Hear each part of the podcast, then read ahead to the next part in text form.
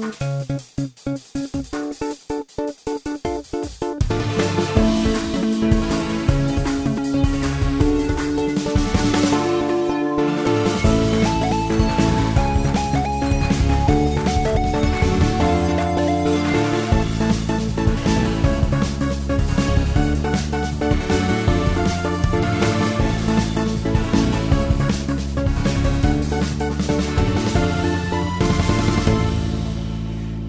everyone, and welcome back to We Bought a Mic for a little upside down cast, a little Love and Thunder cast, and some Emmys thoughts as we get into the Emmys and the new Thor and the new Stranger Things. My name's Ernest.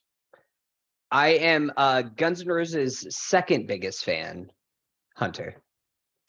Oh, behind uh, Mr. Taika. Behind Taika. Behind Taika, of course. Um, well, I should say number three because number two is actually Drew, who isn't here because he actually had to save both of our lives by playing uh, Metallica uh, in Oh, a very hell epic showdown to Master of save us all. Puppets. Yeah, he had to save. Mas- he just now learned of Master of Puppets. He had never heard of this band. He was like, Metallica? Is that what they're called? uh 80s 80s metal hair metal having a little bit of a of a massive comeback all of a sudden I don't know if Guns N' Roses is hair metal. Guns N' Roses are a little bit more. They were more Poppy? poppy than hair metal. Yeah, I mean they're they're dad rock. It- b- both of them are dad rock now. So sure, we can just lump them together. Well we're here Guns N' Roses, like dads everywhere, are furious at us for like comparing Guns N' Roses fan bases dare Metallica you! fan bases. yeah how dare you lump guns and roses and metallica Yeah. together I'm gonna be like, Just I don't know. They're kind of like REO. Speedwagon, right? Like I don't know. Just- well we're here we're back on zoom uh back in the upside down back in asgard i got my i got my thor up here uh trying to trying not to to go full virtual background here but just you know got to represent dune and got to represent uh mr thor here. Looks like he's smashing through the uh the captain america shield. He's very uh very acab thor you know Sure. Okay. Yeah. Yeah. Sure. Why not? Um. also you know everything everywhere Is I have. Yeah. I I got my boy Tom over here, which is all that I really need. Tom is. Tom's like uh, doesn't believe that police officers exist. He believes that he could just be every police officer. yeah so, he is the he is the police Uh, yeah. um so yeah so we thought we'd jump in here and uh give you a little bit of um kind of a mini catch up not really a catch up but just kind of what's what's hot right now? What are people talking about? The big marvel movie the big netflix genre show. So we're going to talk thor we're going to talk stranger things. But before then thoughts on today as of this recording the emmy award nominations have been released. Obviously we don't have time to go through everything but i just wanted to get some some reactions. Do you have any any reactions on these i'll go through and read the nominees but did you have i don't know how how caught up you are on these hunter any kind Yeah. of I. Uh, gut reactions So I um you know, I'd say it's kind of an unsurprising list. Um like you know, you were expecting a lot of Stranger Things. I really I was expecting a good amount of Severance representation because that show does kind of check a lot of the boxes and Apple has kind push of for it too they've been showing yeah, and Apple's been pushing and when a corporation like Apple pushes something, they have more money to push it than just about anybody else. Um, so I wasn't super surprised. so let me Um, let me read the, the I- drama the drama nominees real quick Mm. because you that's where you started so the nominees for best drama series are better call saul euphoria ozark severance squid game stranger things succession and yellow jackets So have you seen? Well, you haven't watched Ozark, right? But have you seen all of these other shows that are on here? Uh, I guess so. Yeah, yeah. And I don't really plan on watching Ozark. Sorry, Danny. Uh, Danny can fill us in. He told us it was blue, so that's enough for me. But yeah, up. yeah. I, I guess I guess I have seen all of them, but but Ozark, Succession got the most love just across the board. It got the Yeah. most nominations. Uh, I'm surprised to see Squid Game here and not in limited, which I'll read in a second. Um, but I guess it's getting a second season, so it just has to by default go in here. Um, I'm ready for the Saul sweep. Just let's let's do it. It's the final season. I think technically 6B might be eligible for next year's Emmys. So, So- the Saul sweep could come then. Yeah, I was gonna ask how that works because of the whole like splitting up your final season in two different windows. Um, just gonna throw this out there just as a preface to everything. The Emmys window is such nonsense on here. The fact that we have Squid Game, which came out, I think, approximately a hundred years ago, and Stranger Things, which just premiered its last episode like last week, like 10 days ago. Um Saul that's on right now. this is all that's currently on. Like this, this is nonsense. These like collection of things that we've just decided arbitrarily to put together and pit against each other.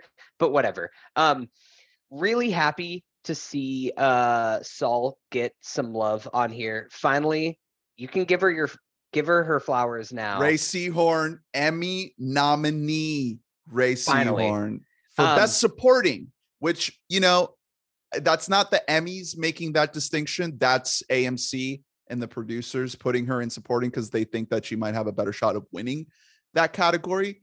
By all means, she is a co-lead of the show at this point. Um, but yeah, finally, oh my gosh, so overdue to get that nom. And and I hope she wins it. I mean, she's up against like Sarah Snook and some other um succession co-stars, but I I really am happy she got the nom. I'm hoping she wins. So I was looking at that. I was surprised they didn't put her in lead, and maybe it's just because I actually haven't seen any of these shows that the lead actresses were in. I know Toni Collette uh, for The Staircase, Julia Garner for Inventing Anna, Lily James for Pam and Tommy, Sarah Paulson. You're looking at limited. That's oh, limited. Oh, am I looking at limited? Oh. Oh, Lee. Oh, okay. So it's Rachel. Oh, okay. It's kind of Rachel Brosnahan for Marvelous Maisel. Abbott Elementary. That was kind of surprising seeing so much Abbott. now you're looking at comedy. See, this is the thing with television. God, is dude. There's too many fucking categories on here. the the thing the thing is like we're at a point right now with television that they need to change the way they do these categories because Barry is not a comedy. It doesn't make sense for Barry to be next to Abbott Elementary. Like that just it's so bizarre. Here the here are the nominees for outstanding comedy series. Abbott Elementary, Barry, Curb Your Enthusiasm, Hacks, Only Murders in the Building, Ted Lasso, Marvelous Mrs. Maisel, and What We Do in the Shadows. I feel like Barry really sticks out from that because that's that it's show not is a comedy. yeah, that show has comedic elements, but it's a drama. It's like one of the heaviest dramas on television. So it's definitely one of the bleakest uh, shows on television. Like, I think in this, if we're comparing like the last season of TV that we saw, I laughed a lot more in the last season of of uh, Succession than I did in the latest season of Right, Barry. So like you right. could just completely flip those two if you really wanted to. But I think it's because it's one of those things where, you know, it's the same thing that happened with the awards that we no longer talk about, the Golden Globes, where just a win in drama means more than a win in comedy. Um yeah, it's like drama by default is like the best picture equivalent of the Emmy Right. Awards. Yeah, that's the closing that's what you end the ceremony on is on the drama winner um there's too many i've said this this and the grammys are the worst version of this but too many awards um like Too many too nominees. going on or too many nominees. Like some things have like six nominees some like supporting actress in a drama has i think it's eight yeah eight nominees. It's too many just do five maybe six. And they've kind of don't- also backtracked on their um diversity representation rates. Um like if you look at lead actor in a comedy series the only person of color is donald glover the rest are all white men. Talented white men. You got bill hader you got steve martin martin short jason sudeikis nicholas hoult. Like not to fault these guys talent but i feel like the emmys for a while were doing a really good job at kind of like making sure to show the the wide variety of faces that we see on television. And this year it seems to like maybe have taken a step back.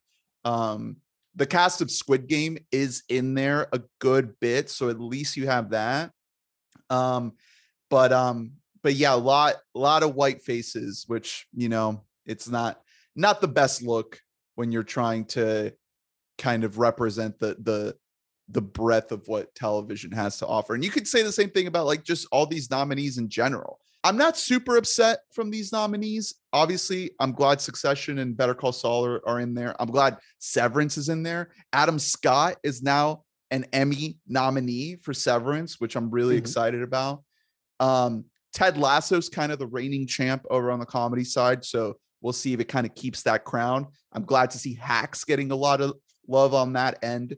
Um, the limited category is kind of what's giving me pause. Yeah, because... well, I will say, I because I, you know, overall the actual nominees for best limited series are not my favorite thing in the world, but I do love seeing all the White Lotus love between supporting. It's gotta clean nobody, up, right? Nobody it's gotta be the one. So here's the thing: is that they, I don't think that they have a single nominee in lead actor or actress for a limited series, but there's five nominees in supporting actress from the White Lotus and between actor. Connie Britton, Jennifer Coolidge, Alexandra Daddario, Natasha Rothwell, and Sydney Sweeney, and then another three nominees for supporting actor with uh, Murray Murray Bartlett, uh, Jake Lacy, and Steve Zahn. Murray Bartlett has to win, right? He That's like the to. most. That this is like, it's kind of the perfect ideal situation in which a like a very give me awards type performance aligns with an actual like really quality once in a lifetime type performance that's they just they got to give it to our guy. Honestly i could see them fumbling the bag on this one though and then just, they're like oh, just giving Seth it Rogen to, for pam yeah. and tommy. Or one of these dope sick guys. Dope sick a show no one has watched. That's the thing is like you know you always get that show in there that's like who watched that? Did anyone watch that but uh but yeah the the nominees for for limited anthology are Dopesick inventing anna pam and tommy the dropout and white lotus which i think is the worst selection in this category in years. Years because this has been a really strong category in in recent years. Last year the queen's gambit won and it was nominated alongside uh, Mare of Easttown, I May Destroy You, Underground Railroad. The year before that, Watchmen won. The year before that, Chernobyl won. Like this has been a really strong category. And the fact, and, and Twitter is already blowing up about this, the fact that we don't have Midnight Mass in here and the fact that we don't have Station 11 in here is egregious. Like this was the chance to nominate these two amazing shows. That's what this category is for. Like come on, what happened? I don't I don't get it, but you know, whatever. I I hope White Lotus gets it as some type of consolation. I hope so too. Uh, I I think that it will, based on like the sheer number of acting nominations that it has. It's pro. It's also like got the whole thing where it's um, delivering a social message, but in a very digestible yes. way for people. Where a show like I May Destroy You, uh, which was the best show of the year when it came out, um, was a little bit too hard to swallow for some uh, stuffy white collar Hollywood people. Mm-hmm. Um, so I think that uh, White Lotus will win. You're right, though. I no Midnight Mass, uh, no Station Eleven is insane. Like how Himesh Patel what, what did get doing? in there for acting. That's the one yeah. I'm going to be watching on Emmy night, and that's going to be. I always have one category that I'm like, this needs to happen. That's going to be my one. Is I need Hamish Patel for Station Eleven to win. He probably won't. probably not. So did not. Let me double check something. Did nobody? Yeah, there was literally no nominations for Midnight Mass at all justice for Hamish Linklater. I that's insane. Oh, they oh cool. They got a nomination for outstanding sound editing. Sick. Are you kidding me? Hamish Patel gave my single favorite, like my single favorite performance in anything Linklater. last year. Huh, yeah, Hamish Linklater? Um, He's for his- fucking phenomenal in that show. it's incredible. It's so singular, and man, Yeah. just go go watch Midnight Mass on Netflix, everyone. It's it's truly a tremendous show. Um, but yeah, that's the Emmys. Um, you know, a lot of good stuff, some questionable stuff. Um, shout out to Bill Hader. You fucking rock. Um, I hope that uh he d- does he have an Emmy? He must have won at this point, right? Um, also shout out to uh Abbott Elementary for yeah, Bill Hader has won three Emmys. Okay, good. I'm sure. Yeah, SNL stuff. Um, Abbott Elementary for continuing to fly to fly the the network TV flag. There's always one show in the era of streaming. There's always one show that's like, hey, basic network TV, we're still here. We're still here, everyone. Have you ever watched this show, Abbott Elementary? no, I haven't. I uh, it's all on Hulu. I recommend it. It's it's Hmm. I think that we we need to hold on to shows like this that are just like so simple and easy and like don't require any type of effort at all and you just kind of have it on kind of like that office type of vibe you know where it's just like it's a nice mellow show Yeah, it's like a nice warm blanket. It's just like it's nice and pleasant, and you don't have to think too hard about it. And yeah, um, I will say, uh, I don't care one way or another because I have not watched the show and I never will, uh because I'm not middle aged and living in the suburbs. Um, but no, This Is Us for its final season was kind of surprising. That oh wow i didn't even clock that That yeah seemed like the moms type of thing- everywhere are seething right now. yeah i well because you talked about how twitter's irate about no uh midnight mass i'm sure facebook is on fire right now by the lack of this is us representation um kind of it's kind of shocking that there wasn't because that show got nominations yeah. in the past It so was i don't know it was why on it was flying that season- network flag for yeah it didn't get that that last season bump that a lot of these award shows get but um who knows uh hopefully one day i'll be able to fucking watch the new season of better call saul amc has just made it as difficult as possible so i guess i You didn't just- set your DVR. I told you to set your DVR, Hunter. i don't i just want to watch it amc listen i'm gonna i'm gonna talk straight to the camera real quick mr amc if i can address you as such. Can you please let me watch your only fucking good show that you have on your network. Please this is all that i'm asking for you. I'll watch talking saul afterwards with chris hardwick.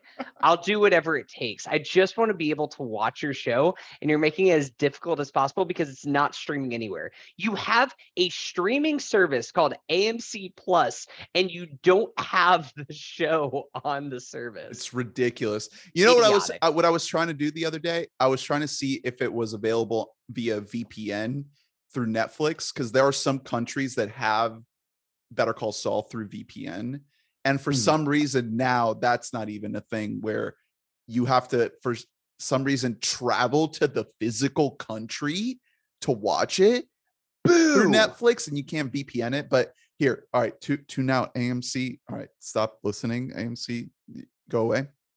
I'm, I'm gonna bootleg my DVR recordings for you. Okay. Okay, thank you. I just want to be able to catch up. I'll fucking I'll pay for like a month of YouTube TV or whatever I have to do to watch it live. But now you can't, can't- you can't I now can't- because it already it already it already happened.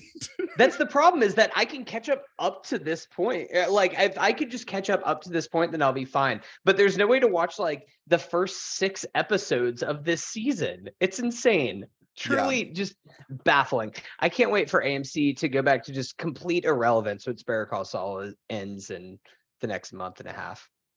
All right. Well, that's the Emmys.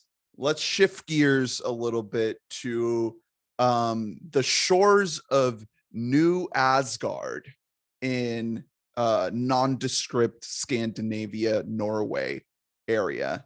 Um I see a uh little ice cream parlor with a infinity gauntlet. It says infinity cones what must this be? Is this the set of Taika Waititi's latest film, Thor: Love and Thunder? Whoa! This we've wait, arrived. real quick, um, because you you mentioned uh nondescript Scandinavia, Netherlands, Norway region.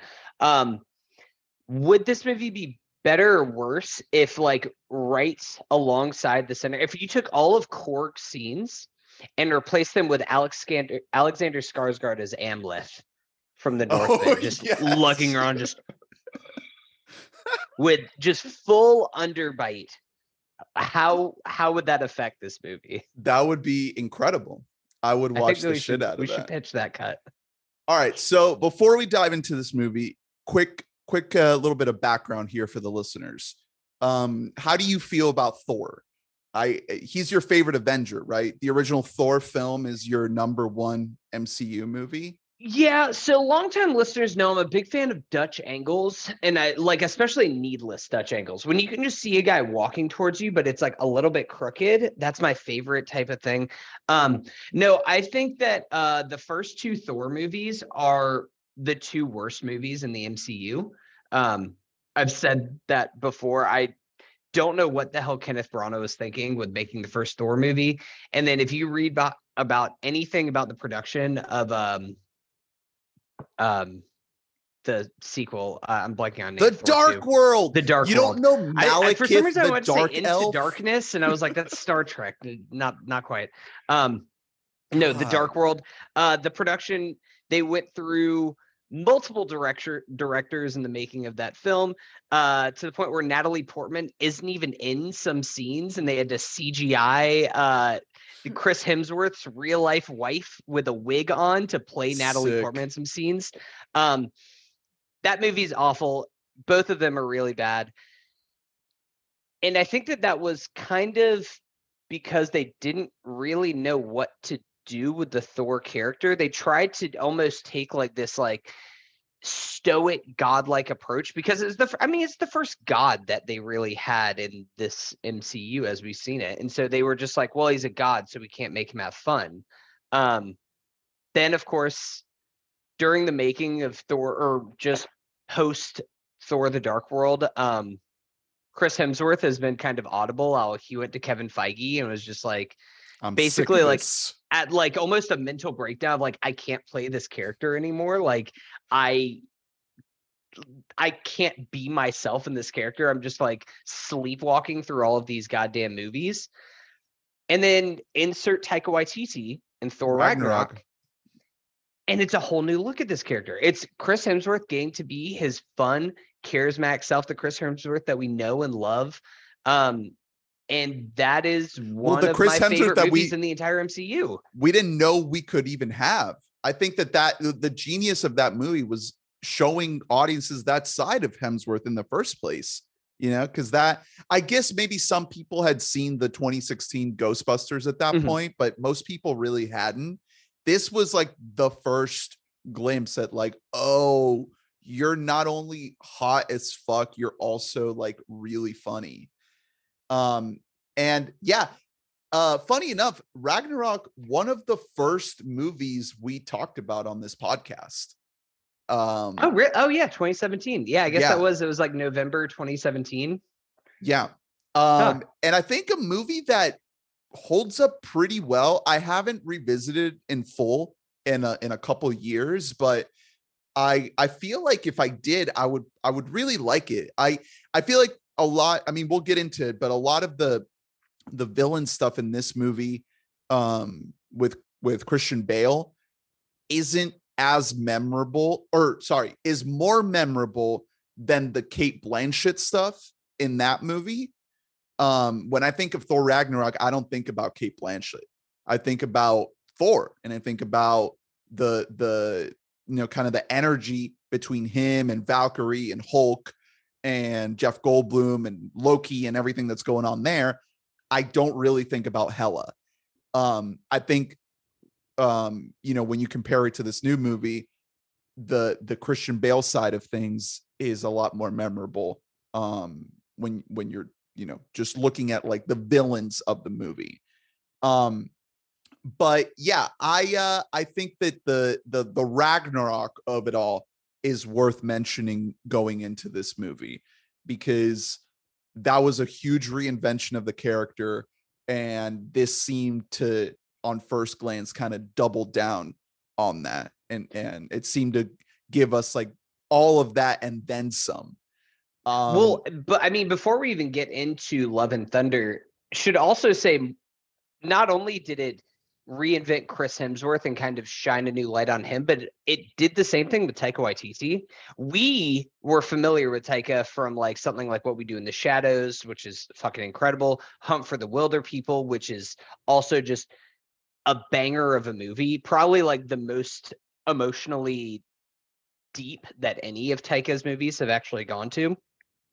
Um, and he was for the most part this kind of indie filmmaker made some comedies with his friends uh, but the vast majority of the country did not know who taika was and this put him on the map in a huge way and now taika is probably what would you say one of the 10 15 most powerful directors in hollywood?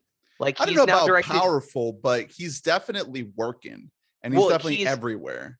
I'm just saying i'm powerful i maybe powerful isn't the right choice of word but he is now this is his second marvel movie. He's got a star wars uh, multiple star wars things down the line. He's he was already yeah mandalorian episodes. Directed mandalorian episodes. He was already in a show this year acting um our flag means death which um, he is genuinely great in. And the yep. the twitter backlash against taika is in full force at this point. People are turning on this man.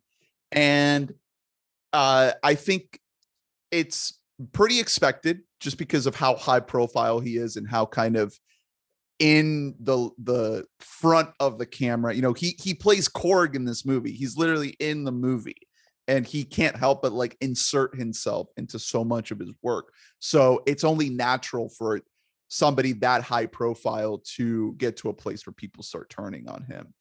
Um, but yeah, I think that he is a singular voice.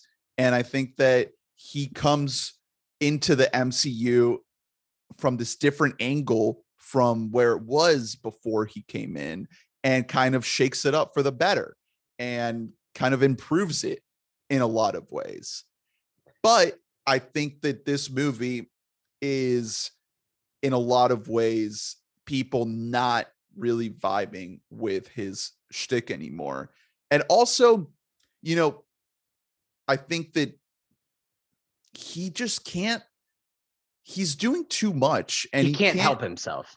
He well, cannot he help himself. He can't help himself, but he also can't give himself over to a single project all the way is the other mm. thing, right? Because he's acting over here, he's producing over there, he's directing this and that he's really spread thin. So no project is going to have his full creative juices going fully into it. Right. So I think a, a lot of the, the pushback against this movie is because it is more Taika than Ragnarok, but also it's like it's a lot more watered down as a movie in a lot of ways. And I love this movie. I I I enjoyed it a lot. I'm not, but I'm not here to defend this movie, right? I've heard all the criticisms.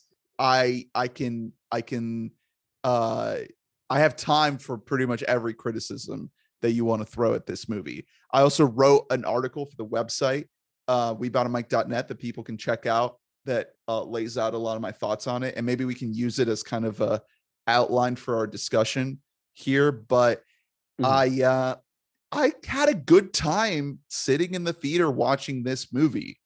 Am I going to think about it that much afterwards? No.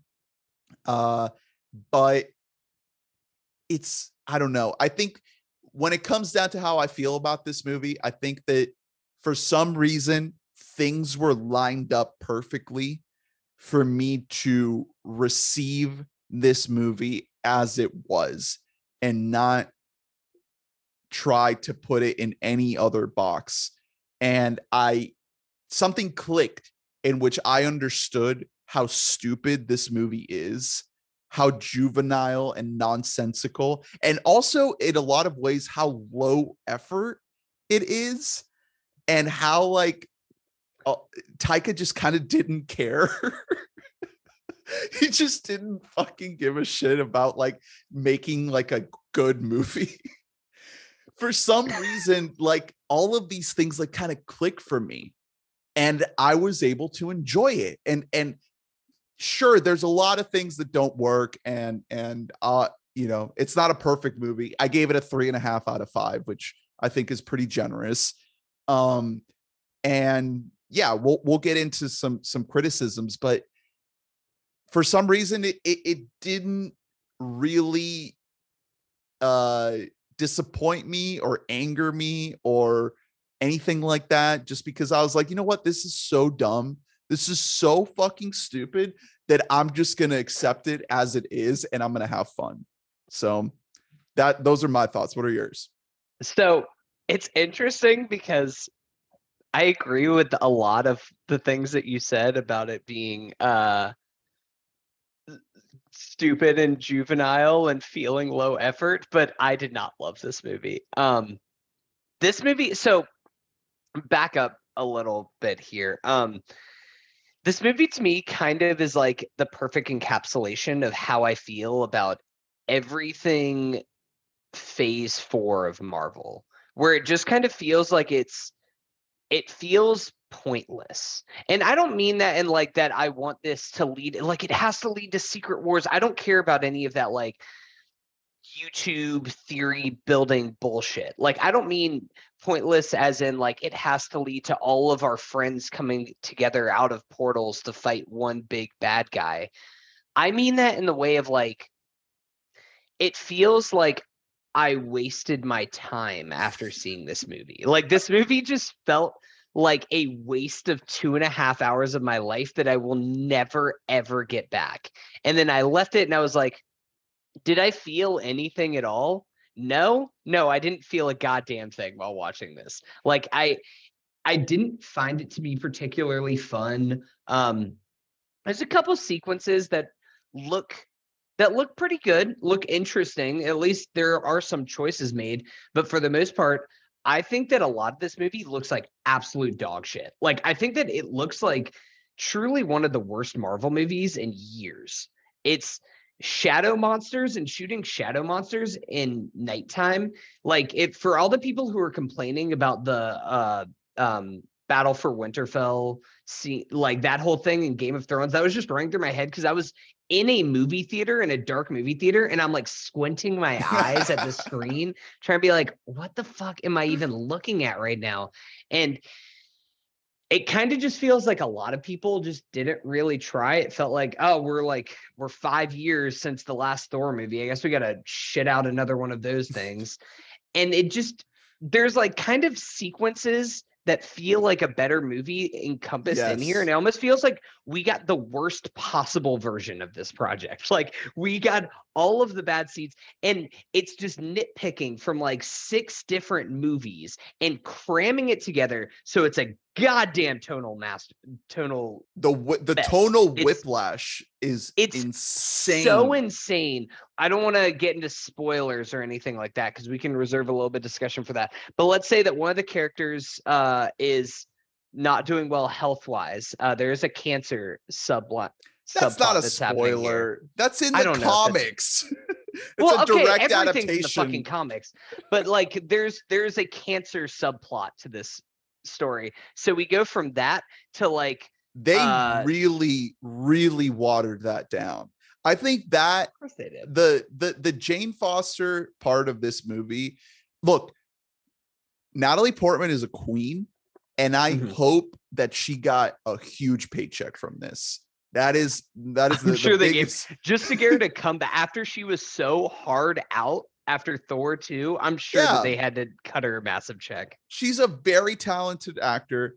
Um, she doesn't really get to flex her acting chops, but she does get to flex her muscles in this movie. And I'm happy for her. She gets to have fun wielding the hammer, doing her thing, and you know, good for her. The actual like dramatic heft of her storyline is so half-assed It's Mhm. so it's so It's- nothing. It's, it's so bad. Like it's it's like laughable. Like truly it is. There was a few times But not because like- of her. She's no, no, fine. no. That's the thing. It's not because of her. I will say, I actually think that e- pretty much everybody acting like did a great job. Like I think Chris is like trying her to do her his thing. comedic attempts are kind of shaky, but maybe Yeah, well, that's, that's the uh, point. that's not great. Natalie Portman also. Uh, you don't cast Natalie Portman for her like comedic timing.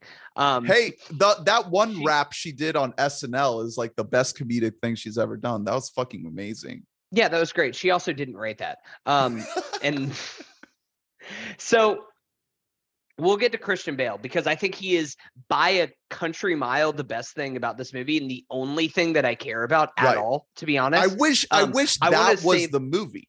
Yeah, I want to save like a whole segment for Christian Bale, but before we get to that, um, if we're just talking about biggest loser of this movie, I think it's Taika. Dude, like this is the first movie I was like annoyed. Like I just this whole time while watching this movie, it just was like I could not stop rolling my eyes at like almost every other line because Well, People especially make because fun of the he's Joss- saying half of the line. yeah, people make fun of like Joss Whedon and how like he injected this like uh like joke per minute count. This is like the most notable. I maybe it isn't as high as like some of the like as like the first Avengers movie as the joke per minute count. And I do think that's a lot worse that Taika does insert himself in scenes for literally no goddamn reason. Like, why is Korg there? Like, there's I just kept thinking he one, he looks like shit. Like it looks It's so much worse yeah. than he looks in There's a close up of his face at the beginning that is so noticeably like way worse than he was in Ragnarok. And I was like, oh no. they like there was that Twitter thing going around where it's uh Taika and Tessa Thompson talking and like almost joking about like, does that look real to you? Talking about Korg. That's so shitty. They're shitting on the fucking VFX artists that are working so hard. Yeah, That's so bad. it just it looks so bad and like he's just in scenes where like he doesn't even talk and so it's so glaring that you just have like a cgi atrocity just like standing there hulking in the background just for no goddamn reason or maybe Wish it was just like busts out one little one little like one liner that doesn't land at all um i just i was really annoyed this honestly like i wasn't i've become more and more lukewarm on jojo rabbit as time has gone on that that a movie that's we- aged well Didn't we see that together? I think we did. Yeah, and i liked it we the we weren't and it that I don't I don't remember being uh, that high on it myself out of the theater. I remember being a little bit more mixed on it. Um I remember and- liking it, but it's a movie that I don't care to ever watch again. Which now kind of it's one of those things where you walk out here and you're like, I enjoyed that. But it's like, do you ever want to see it again? No, then was it really that great to begin with? Um and now between at, coming off of JoJo is a little bit of a down, and this I think I hope that this is as low as he gets.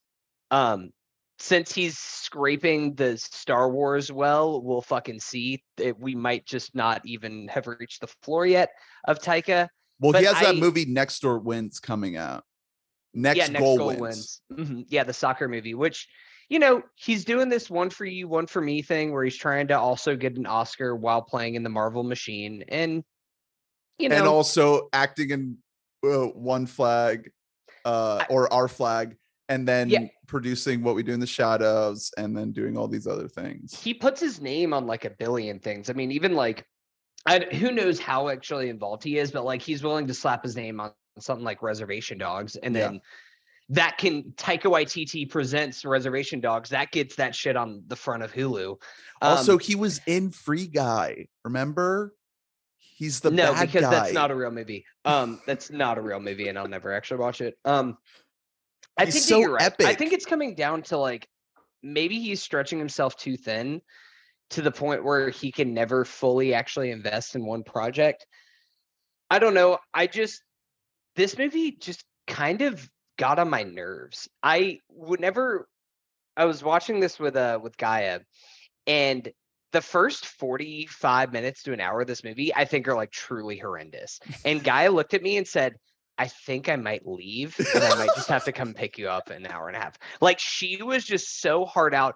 The like That's so rushed in storylines. The fact that we're just gonna have to play like the game of Korg's just gonna tell us everything that's happened over the last uh 15 movies and also catch Yeah. us up on what Thor's been up to in the meantime. yeah. It just felt so previously on and so unnecessary. Why are the Guardians even in this movie? Like, why? I just That give me that could have been a whole movie. Make yeah. that whole movie. That sounds fun. Like that. If you're just want to make a Guardians movie, then let's just make a fucking Guardians movie.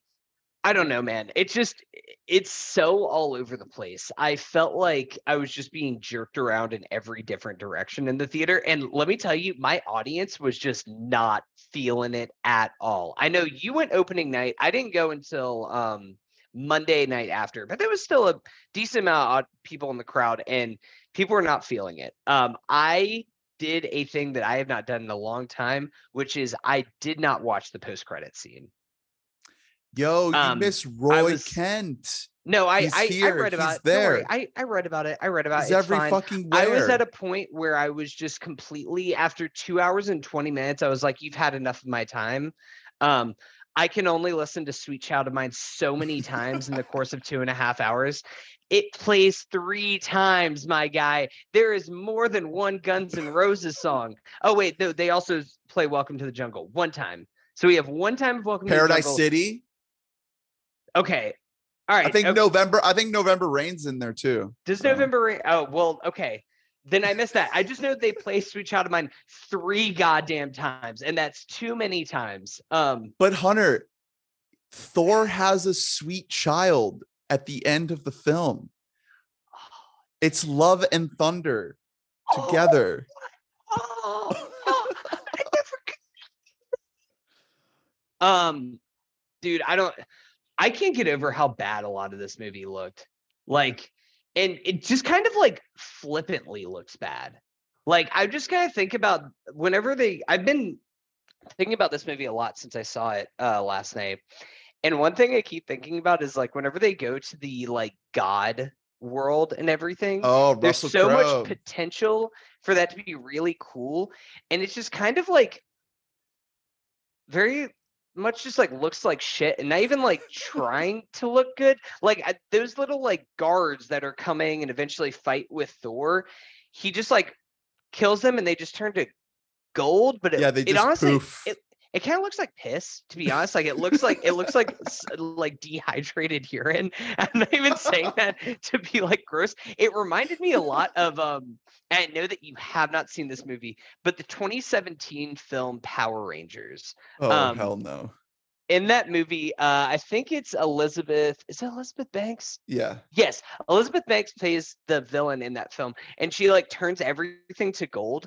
And I remember seeing in the theater, I couldn't stop laughing because it has pretty much the exact same CGI effect, and it looks so bad. This like dark yellow, liquidy juice that's supposed to represent gold, and it's kind of the same effect is used in this, and it just looks really bad. Um, I never felt anything because Taika obviously I don't even think wanted us to feel anything with the fact that he's just constantly willing to just like undercut every single dramatic beat that's in here. Yeah. It's it's that's the thing is that in Ragnarok, you know, that I love that movie, but that movie struggles with some of the tonal kind of whiplash a little bit where it is telling this heavy story about Thor losing everything. He loses his uh weapon, his eyeball, his hair, his entire fucking Asgard planet home. Like it, he loses everything. And also it's like this fun, funny kind of deconstruction of the Marvel superhero story with jokes and all these things. So I think that that's kind of where Taika is able to do his thing, where he's able to find a way through the tones, you know, like what we do in the shadows is a very violent movie, but it's also hilarious and weird and kind of cringe comedy, uncomfortable humor type of deal. he's able to navigate these tones really well. Jojo, I think, was like the first time that it started to get a little shaky because it's like, all right, we're talking, we're talking Hitler, we're talking Holocaust, we're talking, you know, like Nazi Germany here, but we're also doing kind of like this whimsical coming of age tale, which I know it won him an Oscar, but it's like, uh, are we sure about this? And here it's like it's the same deal. It's like we're leading so so hard into the whimsy, colorful, just bubblegum pop, and also trying to have this like heavy story about cancer and about Gore the God Butcher trying to kill all the gods. And it doesn't quite work and it doesn't mesh nearly as well as he's able to do it in, in his other movies. I think that the reason why it worked for me is because I was kind of able to hold on to the parts that did work and let the ones that didn't kind of wash over me and it it wasn't as much of a deal breaker throughout the movie and honestly like i i did laugh a lot i don't know if it was my theater or if it was my mood that day but like a lot of the humor i was just like man this is so stupid but it's working for me i i, I guess that that's just like my style of humor like the screaming goats i laughed every time Screaming Every Goats time it did, got me. that was funny. I think the Screaming Goats was a good bit. And honestly, the stuff with um more the most chemistry in this movie is Chris Hemsworth with uh Storm. That's hilarious. Stormbreaker. That's it's so good of him just like looking the, at the third, the and they just wheel. floating into frame. That was genuinely great. Like Such that actually made bit. me just laugh really hard. and that was a whole thing that was happening. Yeah, and and Taika Taika's it, not he's not interested. We saw this again with Ragnarok. He's not interested in really diving into like the serious drama of the first two Thor movies. That's being completely thrown out the window. He wants to tell a story that's really, really flimsy and just kind of like whatever. And I think that people aren't really vibing with that because I don't know. I've I've even seen some people try to reclaim the first two Thor movies, and now they're oh, saying that like those are actually good now, just because the guys, reception to this movie is I, so negative. guys, I have bad listeners. I have bad news for you. Everything from your childhood isn't good. Um, I'm sorry we we aren't reclaiming the first two Thor movies. We aren't reclaiming Fant Four Stick as being good. Some we aren't reclaiming the prequels, the Star Wars prequels. Those are bad. Sometimes movies are just bad, and they can just be bad, and they can stay bad. They don't instantly become like reevaluated and becoming good. They're just bad things. So um, someone who's never bad is Christian Bale. So, uh, so um, this is actually I have a I have a point about Christian Bale that kind of transitions into talking about him, but I think that it's ironically, Christian Bale is the best part about this movie. And also, I think he might be the worst thing for this movie as a whole. And what I mean by that is whenever you got something like somebody like Hela in Ragnarok, she's such like a classic, like a dumb villain that doesn't really have like a dramatic arc that we're supposed to relate to or anything that's supposed to make us really care for her as a person where it's like ah you're just she's of, their sister. That's that's really it. Yeah, she's their sister, but also you met her by Anthony Hopkins dying, and like his dying wish was like, "Hi, um, also, fellas, you, have a you got sister. a sister, and she's she's really strong and um, evil." And then she appears. Um, so like that's kind of all that we get as far as Hela goes, and so I think it helps whenever you're trying to make like a really campy, comedic heavy superhero movie to not also have the like very brooding, dramatic, um, intense backstoried villain that we're supposed to also like empathize with while also still wanting to like watch our friends have fun and make like silly jokes with screaming goats at the same mm-hmm, time. Mm-hmm. So like it it doesn't really again talking about that tonal whiplash that you're having um Gore is the best part about this movie. And I think part of the reason is because I'm like, yo, kill your masters, Gore. Like, let's fucking do this. Let's kill the gods. Fuck the gods. Let's yeah. fucking go. He's got the right idea. And the way they buy you into that idea in the jump like from the jump in the first scene is perfect like from the first shot of this movie i was like oh fuck here we go dude here we fucking go. And i was so so into that first scene and it all kind of starts to unravel after that once you actually start to get into the you know the valkyrie and new asgard and the infinity cones and the old spice commercials and all that. But that first scene with christian bale was like this is the movie right here holy fuck and Bale isn't really in the movie that much at the end of the day. Like he gets that amazing first scene, he pops in and out throughout. Um, and every time he comes on the screen, it is absolutely magnetic. He's so evil. He's so like just deliciously sinister. Like, oh my Mm. god, the way they designed his look, his teeth, his like gray, black and white skin, incredible. Everything about that character, incredible. It's just too bad that it doesn't gel with everything else that this movie is trying to do.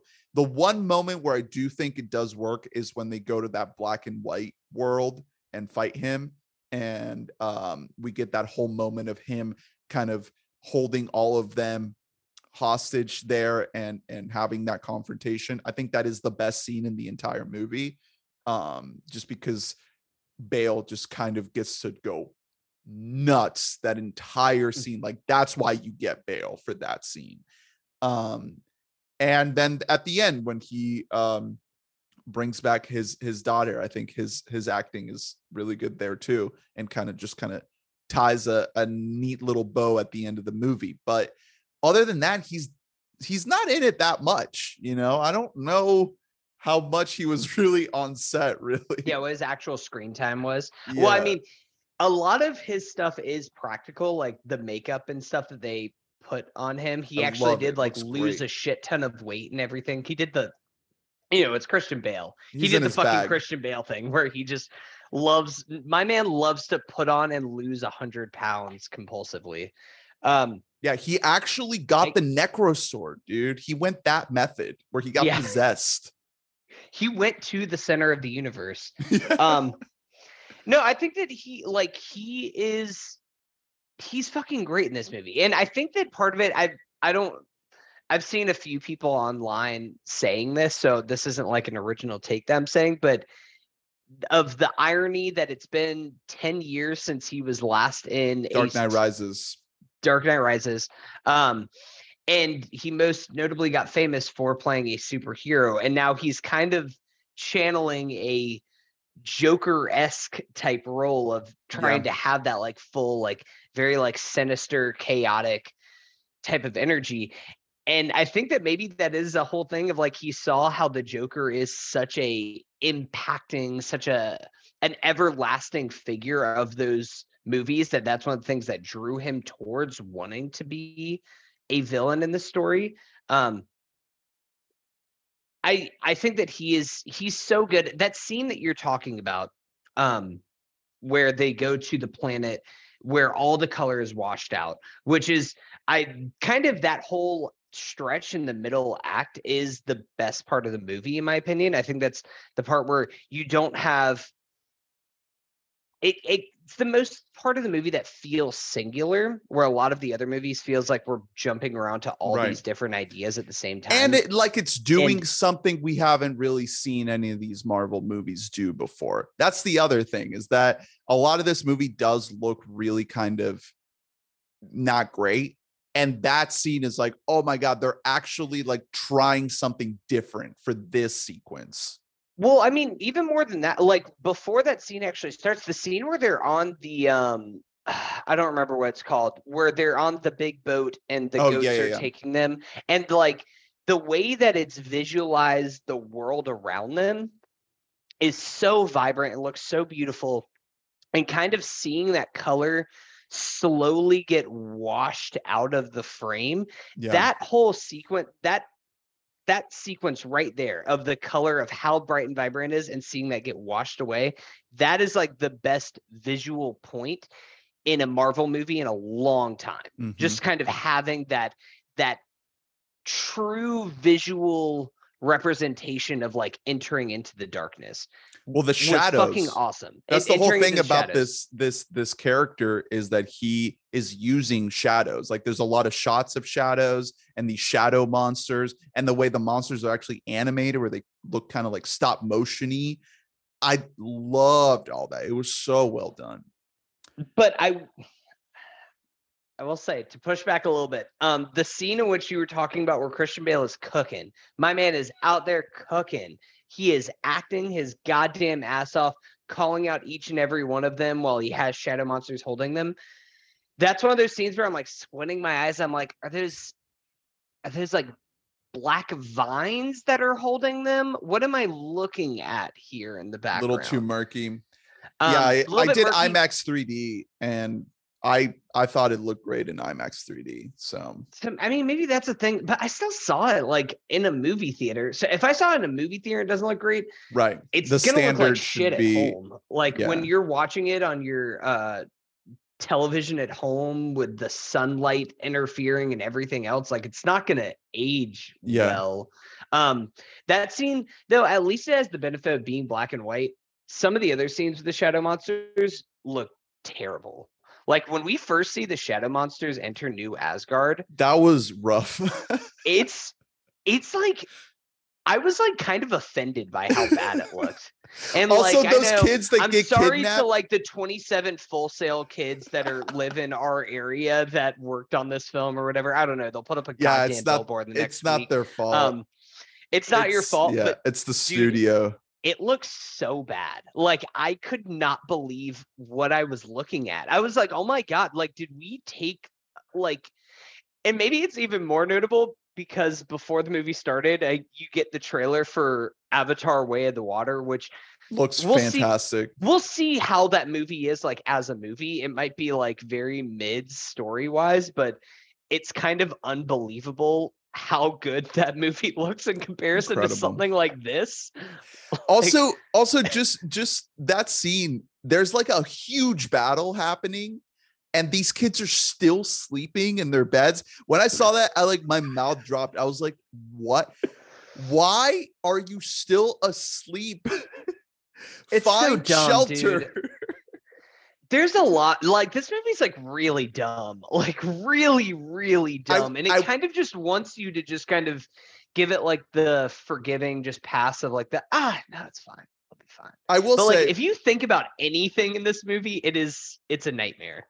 one one last thing that I wanted to bring up before we move on is talking about like moments that clicked for me in this movie is when Thor rescues the kids at the end and gives them his power to help him fight the shadow monsters with his power and you see this little mini army of children go full Thor mode fighting these monsters I was like oh, like a light bulb went off, a thunderbolt went off in my head where I was like, this, this is it.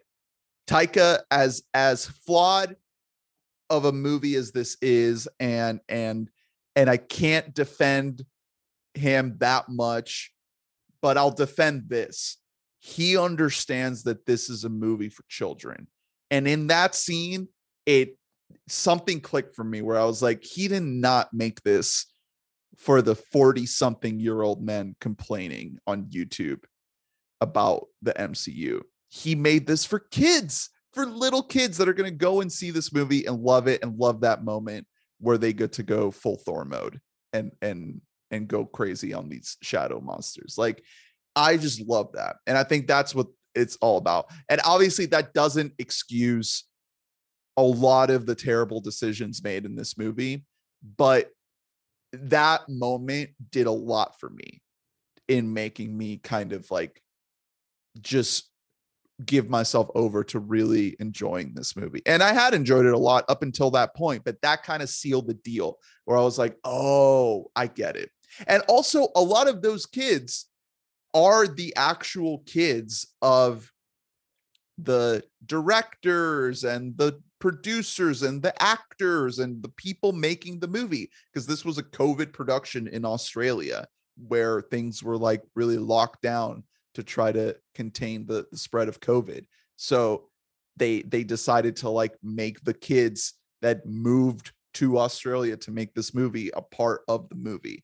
So I I th- I really love that scene and it just spoke to me as to like okay, there's something here that Taika gets as to what he's trying to do with this movie. It's really dumb, it's really silly, it's really messy.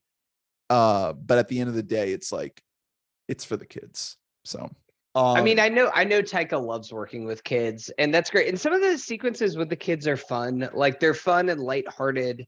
Um, again, visually, I thought it didn't look great of kids with glowing eyes and everything in a very gray, mushy background. But hey, good on you, Taika. Keep making movies with kids because that's your thing. Um, I don't know, dude. This just like it's it's kind of just sat worse in my head like since I left the theater. Well, I- to that to that point, I was going to ask you. So this is the 29th movie in the MCU. The Mm-hmm. 30th is going to be Wakanda Forever.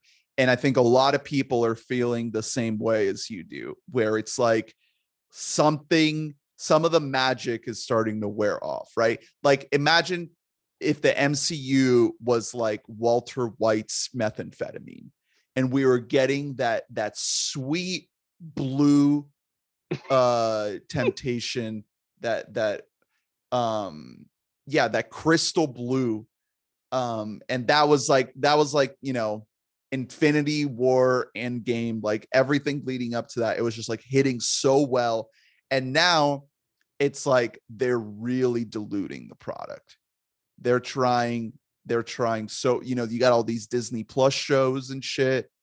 They are going so so diluted with this good shit. It's not even good shit anymore.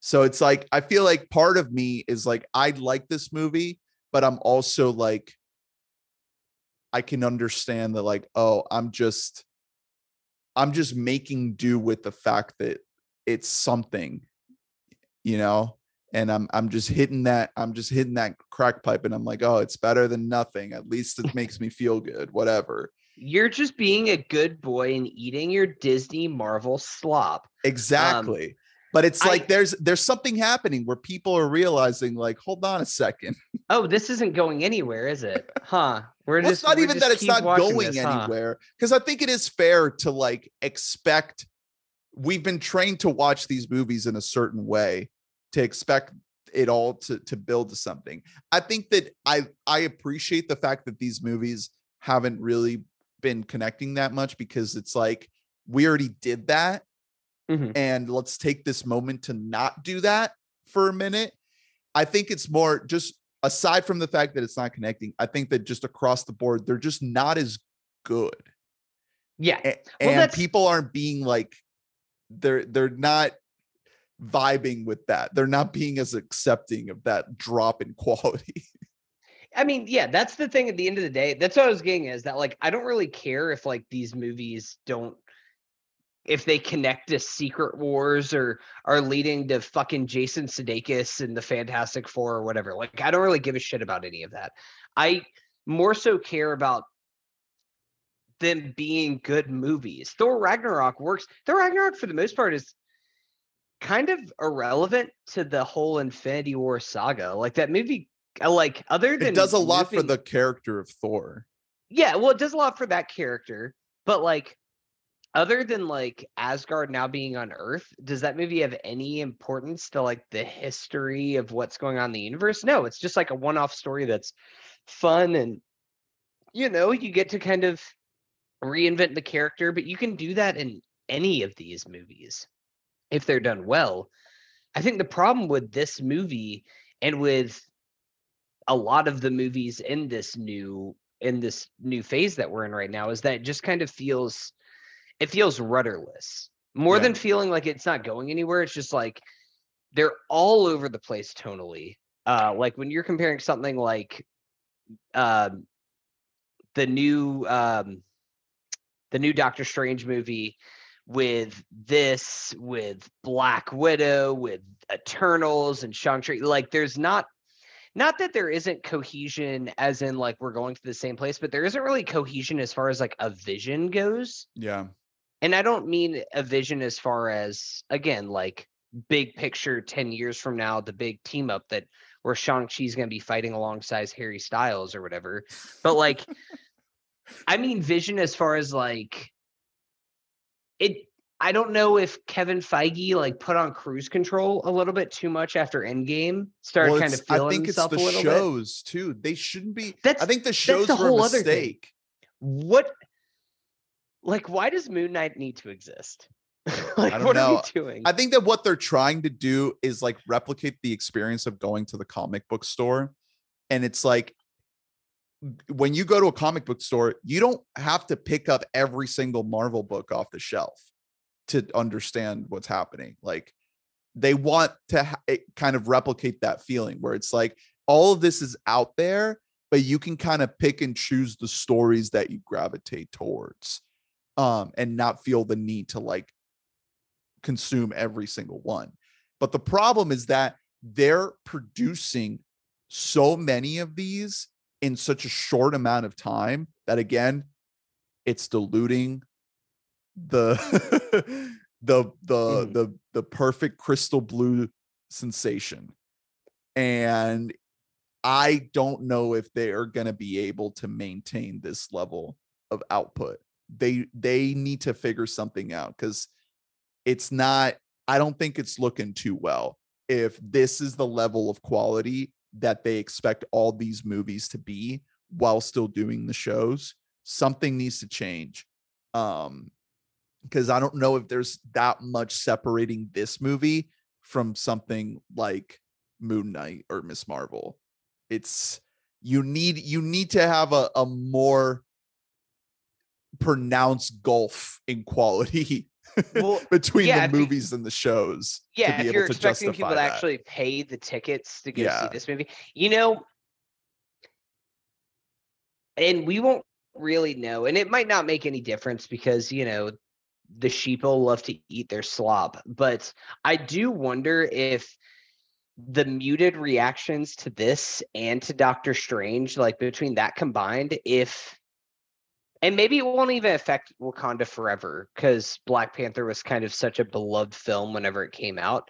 But I do wonder if audiences are gonna start to maybe not turn on this franchise, but it's already seeing a- happening. instead of seeing it's 150 million dollar weekends, what if we start seeing 100 million dollar weekends and like kind of starts to move that down and Marvel maybe doesn't become as sure of a thing because people are like, A, I'm already getting my Marvel fix at home with these shows. Right. B, I can just watch this movie. Like Thor's gonna be out on Disney Plus in a month and a half. Mhm. Honestly, I should just fucking wait a month and a half and just watch it at home. I would have I lost absolutely nothing seeing this movie at Yeah. home versus seeing it in theater. Um and I just kind of wonder if Disney maybe overplayed their hand a little bit with all these shows that you mentioned the whole like comic book thing that they're going for. And I think that you're right that they want this to kind of feel like, you know, you can just pick and choose your spots whenever you Mhm. want to. But Which that's is also that's not that's not a bad idea on paper. I like that idea. The problem is that again, we've gotten so many of these in such a compressed amount of time that it doesn't like you can't expect the people working on these shows to be able to reach the level of quality that we were used to getting before. You know, not to say that these were amazing movies to begin with. They've always had issues, they've always been flawed. But I think that there was like a, a consistent level of quality that has significantly dropped off in this phase. Um, well, night. I, you say that you don't have a problem with that, and like I don't in theory, but in execution, when we have to have uh Korg giving like three different like flashback monologues about Right. the things that you missed along the way, that I don't like because that is bad storytelling. And if we're having bad storytelling in a movie, then that affects the whole quality of the movie right. like that works in a comic book because it's a comic book you're reading the whole thing anyways but on like the visual medium of a movie or of a tv show you should you be able to just jump in. Yeah. yeah there needs to be a universality to it where like like i still i haven't actually talked with anybody who's seen doctor strange who hasn't watched uh WandaVision because I feel like the beginning of Doctor Strange is kind of nonsense if you haven't seen Right. WandaVision because Right. it's like, well, wait, no, she was good in the last movie that I saw her in. What happened? Like that and that movie kind of under explains it and this movie over explains it where Right. i don't know where the healthy balance is in between or how to correctly visualize this previously on maybe we literally need like a previously on before the movie starts Yeah, just go full TV. Yeah. yeah like let's just fucking do it this is already television Right. slop anyways just fucking just do it previously on before we get the mcu uh opening title I wouldn't put it past them. So, so here's what I think is going to happen. I think Feige, uh, uh, San Diego Comic Con is around the corner. He's going to announce the game plan for the next few years. He's probably going to announce the next Avengers movie. We're going to see a more detailed, you know, kind of roadmap of where all this is going. I don't think that that guarantees that the quality is going to improve. I think that based on what we've seen so far, this might be what we get moving forward. And I think that look by the time we get to the end of that roadmap that he's about to unveil, we're going to look back and we're going to be like, oh no, this did not go as well as the previous time that they did this. Because when we got to Endgame, it was like, holy shit, he did it. He did the impossible. Everybody doubted him and he fucking Mhm. did it. he landed I- the plane I don't think that's going to happen again. I highly, highly doubt it. And maybe I'm wrong. Maybe I'm wrong to doubt the Feige, but I seriously doubt that it's going to happen again. And just look at this year, this box office. Look at how much fucking money Top Gun Maverick has made compared to these two Marvel movies. That tells you everything you need to know about what audiences want. And as soon as you start to see the quality of these things drop off and audiences turn and the backlash be so much more pronounced than I've ever seen it with these things, and you see a movie like Top Gun Maverick just ridiculously outperform everything else, that tells you everything. That tells mm-hmm. you that people do not want superheroes and you know Marvel green screen shit. They want real old fashioned fucking action movie making that isn't just this this this noise which i you know i'm a fan like i said like i enjoyed this movie but you gotta see the cards how they're dealt and it's very very clear that people are responding to this with their dollars with what they're going back to the movies to see with what is getting the best reviews and the best response.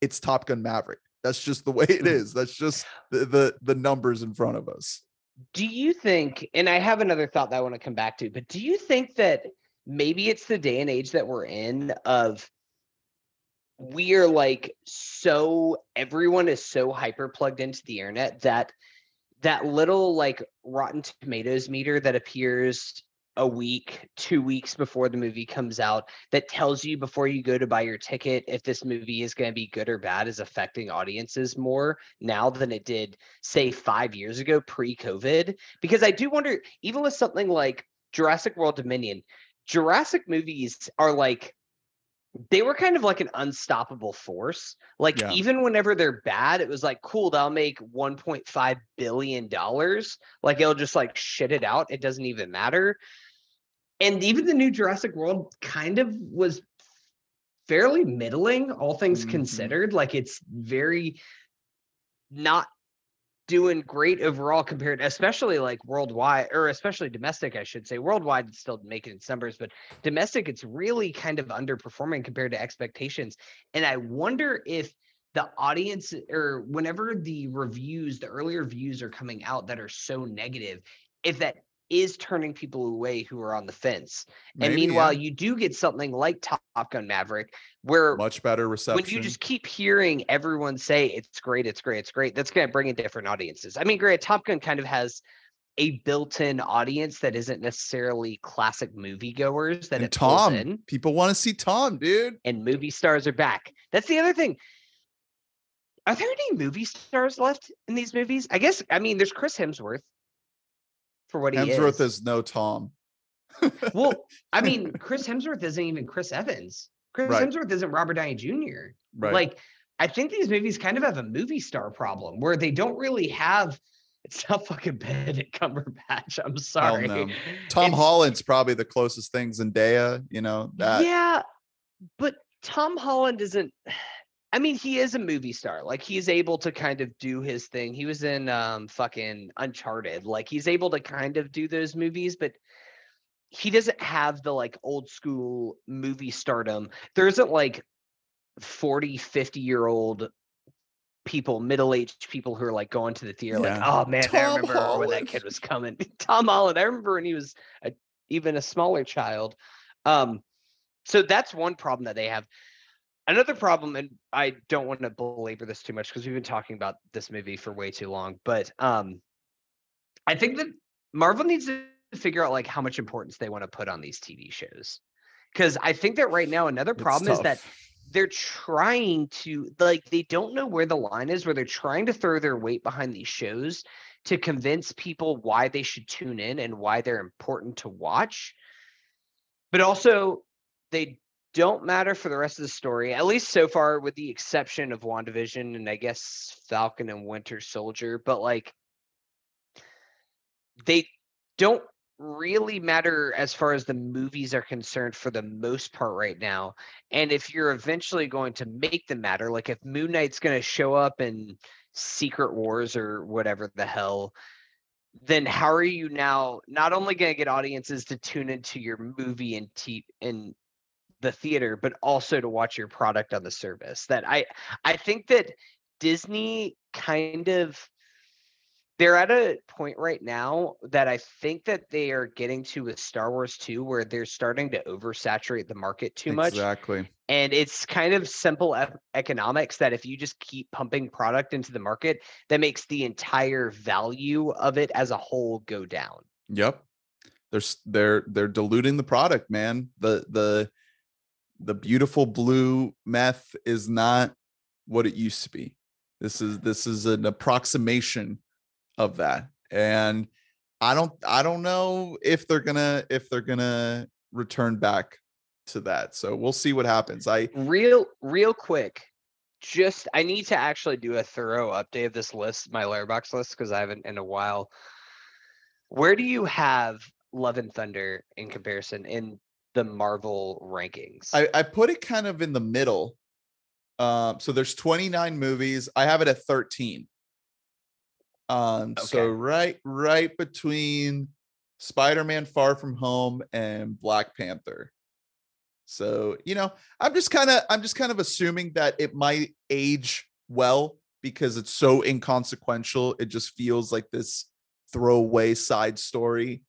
And I think looking back, we might gravitate towards that a little bit more than the like hyper, you know, mythology building ones. Um, but yeah, I don't know. I don't know. We'll see what Hmm. happens with time. I, I might like multiverse of madness more with time or you know it's like the thing about this is that this this thing has been going on for so long that like now i'm looking at movies like iron man 3 and captain america the first avenger which are lower in my ranking than this and i'm like man maybe those those should probably move up over this you know? So it's like this whole thing could shift with time. yeah like uh did i have did i underrate that thing now in hindsight of seeing the other things that have come Right. after it?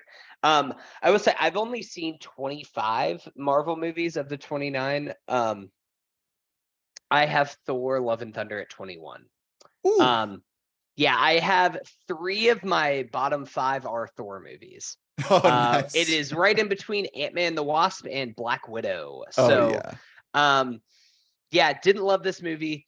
Um you know i hope that it makes a comeback in some way that they can revitalize the thor character who We'll knows see. i mean these sequels that they set up in the post-credit sequence maybe we'll see them in 10 years maybe we just like won't see them they might just not ever come to fruition Roy Um, Kent, Roy Kent. He's here. He's there. He's every he's fucking, every fucking where Roy Kent Roy Kent That was that was really rough when I saw that. I was like, I can't believe we're doing this. This is truly terrible. Did you clap? I just I face palmed. I was like, oh, oh boy. All right. So let's let's uh let's take the Rainbow Road Bridge out of the Shadow Realm into Hawkins upside down for Stranger Things season four. Uh, we touched on this a little bit during a catch-up episode a couple weeks ago um, when volume one had come out. And now volume two has come out, which was just two episodes, but they were both essentially feature length films to wrap up the season. And we've seen all of them. I uh, I shared a bunch of thoughts during that episode that were that were pretty positive. I think I called this my favorite season of the series, which I don't know if I stand 100% by that. I think I might have to put it at number 2 behind the first season cuz I feel like, you know, the first season it, it did the thing. It just kind of started the whole ordeal. You can't really beat that. But I think this is a solid number 2. I think Vecna is like the best villain they've had. Um and yeah, like I mentioned before, this whole season was so bloated and overlong uh, with these like mega length episodes that I don't think were necessary. But I think it was worth it. Like obviously there's a lot there that you can trim out to to make it a little bit more of a streamlined viewing experience, but this is a really really entertaining show and I think it it deserves the popularity, the massive popularity that it has. What did you think?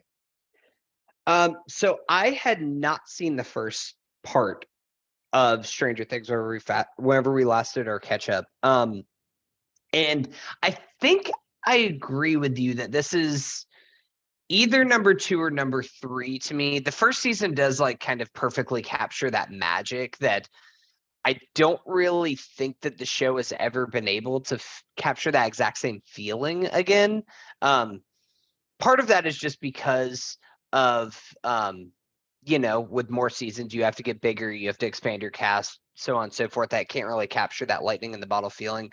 Um, another might just be that they're now making uh, the kid who was just um, comatose for all of season one. They're now actually making him act, unfortunately. And sorry to Noah Schnapp, but um, you don't got it, kid. The Um, most unfortunate haircut of all time. Dude, Okay, so I'm sorry. I'm listeners, I'm sorry right now. I'm gonna say it.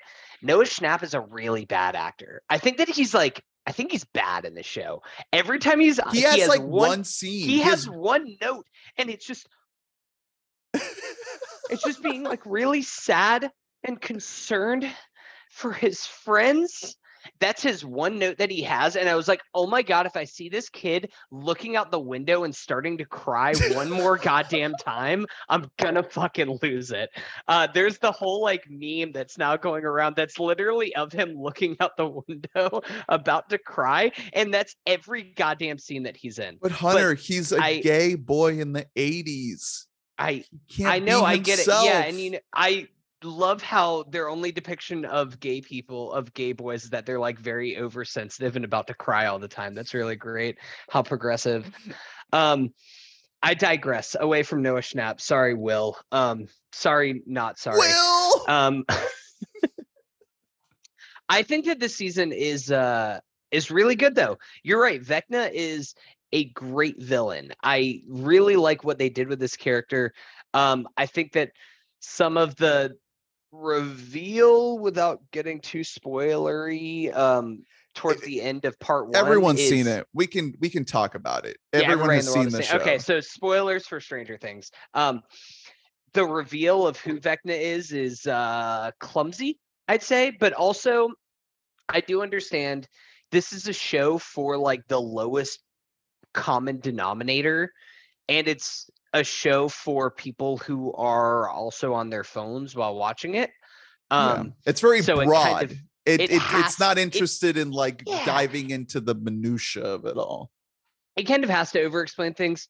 Um, So this is going to sound negative, and I don't mean this in a negative way. So I'm going to like kind of explain myself here, but I think Stranger Things is the show that I enjoy the most that I care the least about. And what I mean by that is like I don't really like I don't really wouldn't say that I have an emotional connection with this show at all. Um, right. A lot of times this show is just like it's kind of just dumb fun. Yeah. And like if I think about it at all, I don't really care. Um, I don't have any emotional uh, connection to any character except for Joe Keery. Joe Keery is a goddamn movie star in the making, and we need to protect that man at all costs. Um, Also, otherwise- uh, Eddie. We'll get into Eddie, but no, no, we'll get to die Eddie for that man. because Joseph Quinn, I love that guy.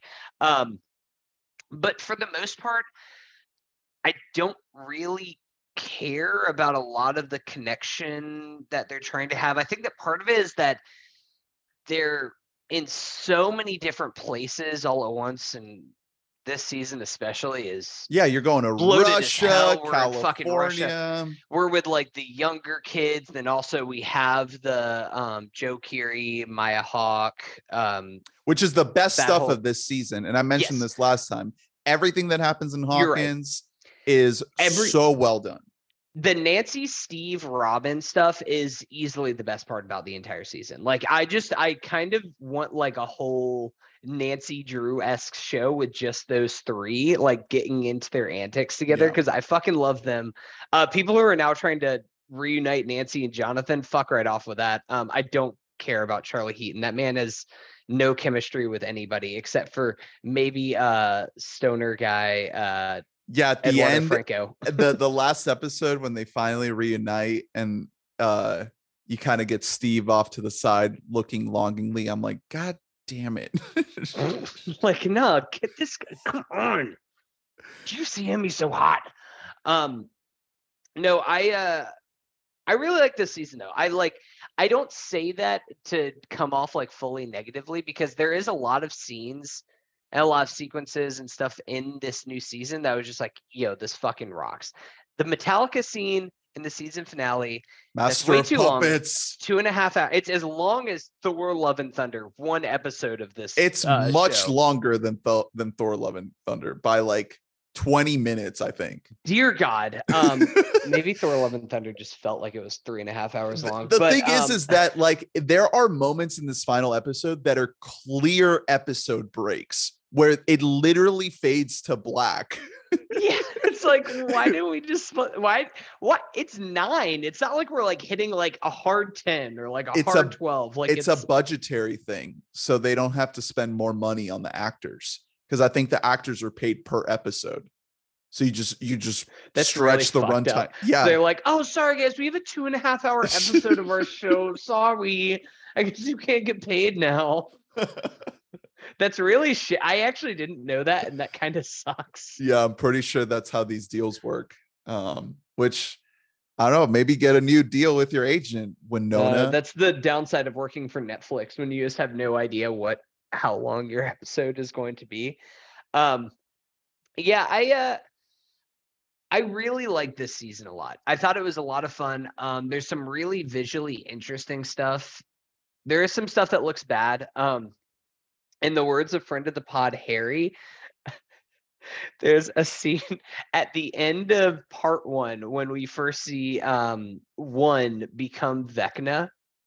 Uh, friend of the pod, Harry said, "I liked when he uh, got sucked into a Meatloaf album cover, which is the best description of it that I've ever heard because it's just like red and black cloudiness Yeah. and kind of the world's inverting on itself, and it looks really bad. But for a show that has like I don't know, costs like fifty million dollars per episode or whatever. But Yeah.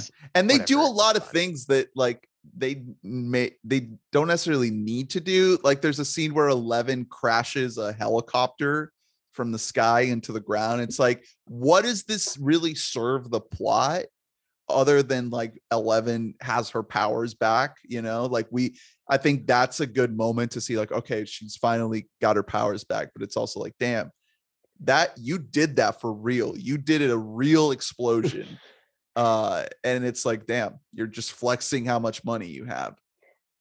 But to that point, and that's a good example, mentioning the whole bring the helicopter down.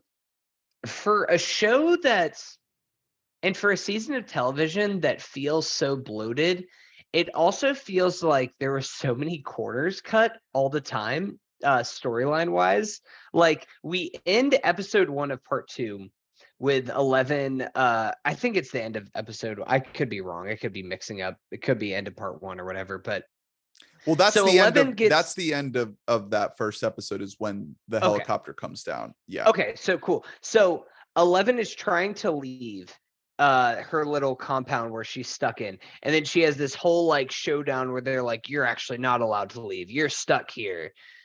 And then 15 minutes later it's like actually just kidding. We're getting invaded. So never mind that whole plot line. We actually did have to weirdly cut an hour out of this segment here. Like that there is weird narrative things and it's all over the season where it just like feels like oh we're jumping to this thing now. Oh like we were setting up one thing now we're jumping this but wait let me check the time. Oh there's still 90 minutes left in this episode. Yeah. so like well, what it's are we tough. It's tough because what are we doing? each storyline seems to they're they're cutting it it seems like they're cutting evenly between each storyline but each storyline isn't necessarily playing out over the same amount of time. It's almost like they're attempting a dunkirk. You know it's like you have air yeah. Sea and the mole. And in dunkirk everything that happens in the air happens over the course of like an hour. And everything that happens on land happens over the course of like a day. And then or sorry sea and then on land happens over the course of a week. So it's like over the course of this two-ish two and a half hour hours movie you're cutting between these three different timelines that are playing out over much much different amounts of time right? And dunkirk does that extremely well in my opinion. I think that maybe this is trying to do a similar thing but i don't know if it's exactly in the same way because at the beginning of the season we see um winona leave for russia right? And then obviously she comes back at the end. So we know that that amount of time has passed right? And same thing with 11 where it's like okay we see her go into this facility and then come out so that it's like that same amount of time. But it's like you don't get the the the feeling that the events are happening concurrently that whatever's happening in these three different places is happening at the same time and over the same amount of time as everything else. So i think that that's that might be like why that discrepancy is happening because it's like oh how much time did they spend in the airplane in russia. How much time did she spend in the fucking tub in the underground bunker right. In nevada? Yeah It's like, how many sessions? Was she going doing like two a days in there? Like what are we what are we talking about? These these uh since they're sensi- sensory deprivation tanks excuse me. That's why Um, the the Hawkins stuff is the best because there is this clear sense of momentum in like the day night there. day night you can and i think it is because you literally are seeing the days go by and the progression of the right. story with the the Mhm. murders, these people are dying, the town going crazy over losing these kids and like what's happening and blaming Eddie for it. There is this like more clear progression to that storyline that feels like we can connect to it more that we don't really have with the other two. I think that you might be right, but also trying to assign the Dunkirk quality of storytelling to it might be giving the show too much credit. Where I Right. think that maybe it's just as simple as whenever you spread out your main characters into this many storylines, some of the arcs just don't work well. Um, like for example, I think everything in Russia fails. I truly did not care. As soon as we went to Russia, I was so bored and was like, can we please get back to like real human beings? That's when I And went to take just a like- shit or check my phone. oh, they're communists, so they experiment with these un these upside down alien creatures. And it's like, okay, cool. Like what and I love fucking year is Winona. this? Like I love yeah. Brett Gelman. no exactly like the trio of them are good actors and i kind of feel bad they're just kind of stuck doing nonsense Yeah. like I, I really actually like um the guy let me pull up his Game of Thrones here. guy. A Yeah. man, a man has no name. yeah exactly that guy um i think that he's really good and him and um him and David Harbour have a really good chemistry with each other. Um, are you pulling up his name? Uh, Jaqen H'ghar. There, yeah, that's it. There you go. Um, I I think that he is like really great, and I like their chemistry together. But I just don't care about like the whole. We went through a portal and we're in a Russian prison now, and they are just like torturing them because you know it's the Cold War. Um, I just found that all like extremely uninteresting. And a show that has a lot of interesting ideas. And It's just fact that we so obvious that it has to- time. it has to connect. Like we know that it's going to get to the point where it's connect connect back to 11 and it's Right, like so we're just- just waiting for that moment where it's like all right, let's just get to that. And I honestly I like the idea on paper I like the idea of them fighting a demogorgon in a Siberian prison gladiator style. Like that's a cool idea. Yeah, but it it's took eight episodes. It took nine episodes, eight, nine episodes to get there. So Exactly. yeah, I it just doesn't really land. I'd say the the whole 11 storyline, I Millie Bobby Brown weirdly Millie Bobby Brown and Finn Wolfhard kind of get sidelined in a weird way this season. At well, least I Finn thought. Wolfhard is like not a great actor. Yeah, so that's a whole other thing. Um He's been Isn't it good kind of before. funny that- he was he was solid in it. I liked I- him in it. I like well, I think that he might have the potential. It feels like he doesn't he's not really he doesn't know what this character is anymore. This is not this is becoming kind of a bad character. Like Will kind of sucks. Oh, He's yeah, no, so unaware or of Mike like Mike. yeah, sorry, sorry. Well, Will kind of does suck too. No, Will- Will for really different reasons. but no, yeah, Mike is Just want so Will- like emotionally unavailable. Like Will is clearly trying to tell him that like I am in love with you. yeah.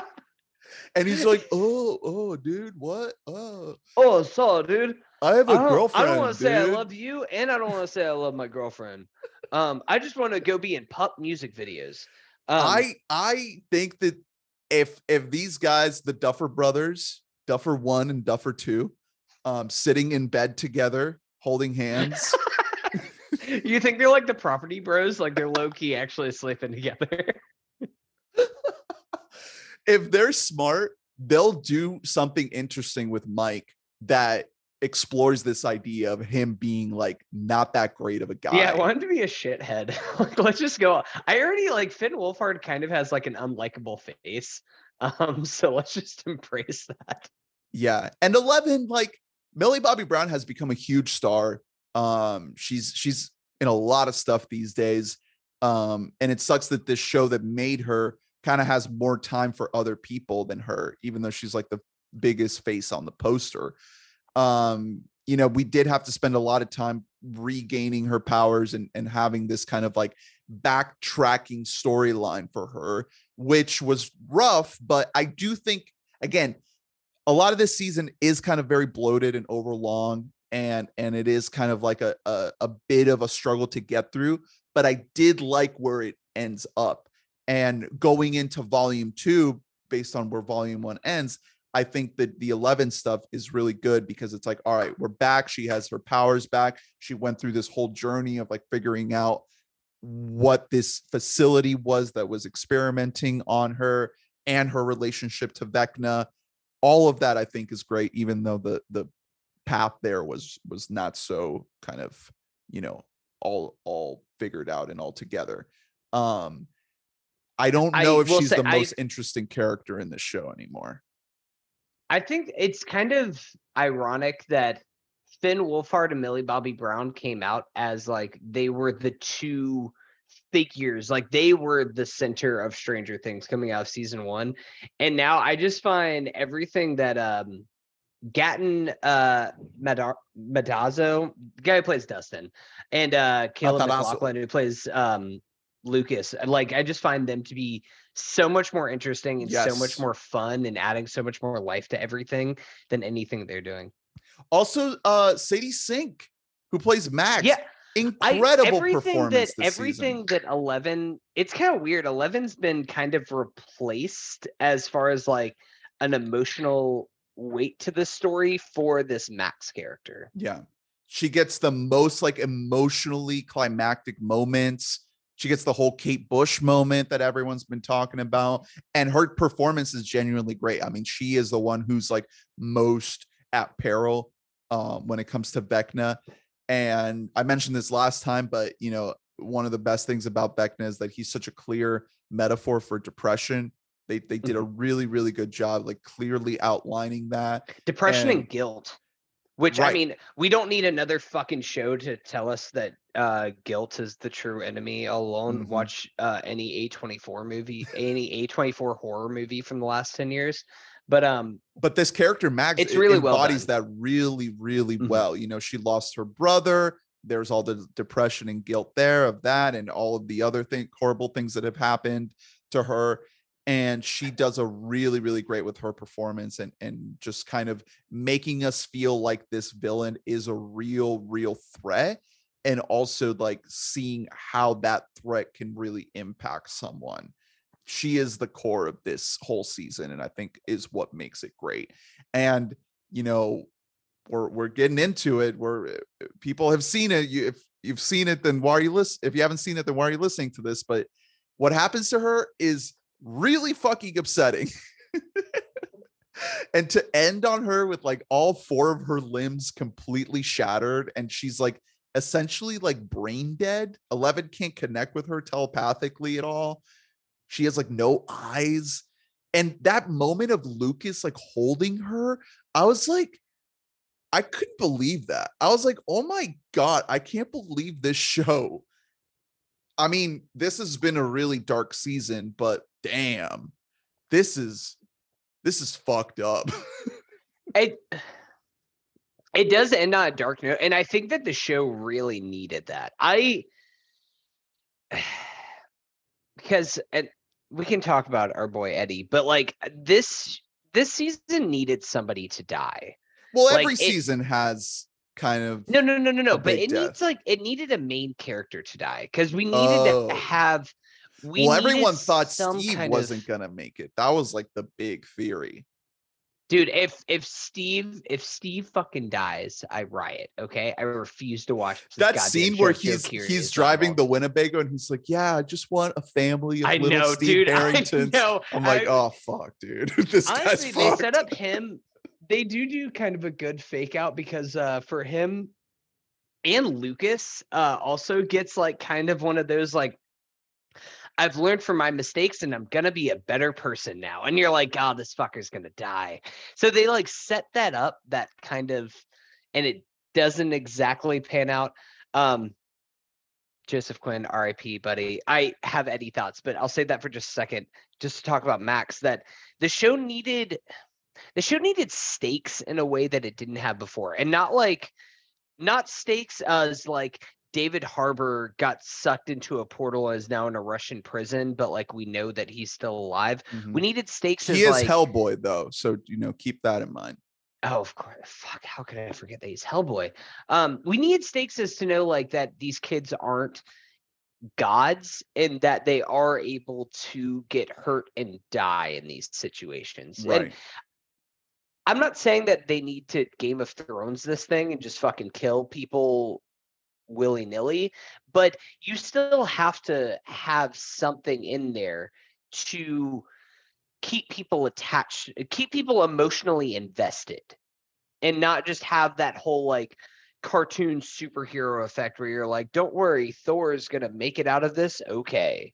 Like you need something like that. And so the way that we end up with the Max character does kind of it it's like dipping its toes in. It's not fully investing because um I'm gonna go ahead and say spoilers for season five right now. She'll be alive in some form capacity. She'll be able to telepathically do something. Like she's not dead, so she'll be involved in some way, shape, or form. But at yeah, least I'll like, be shocked if she's not. Yeah.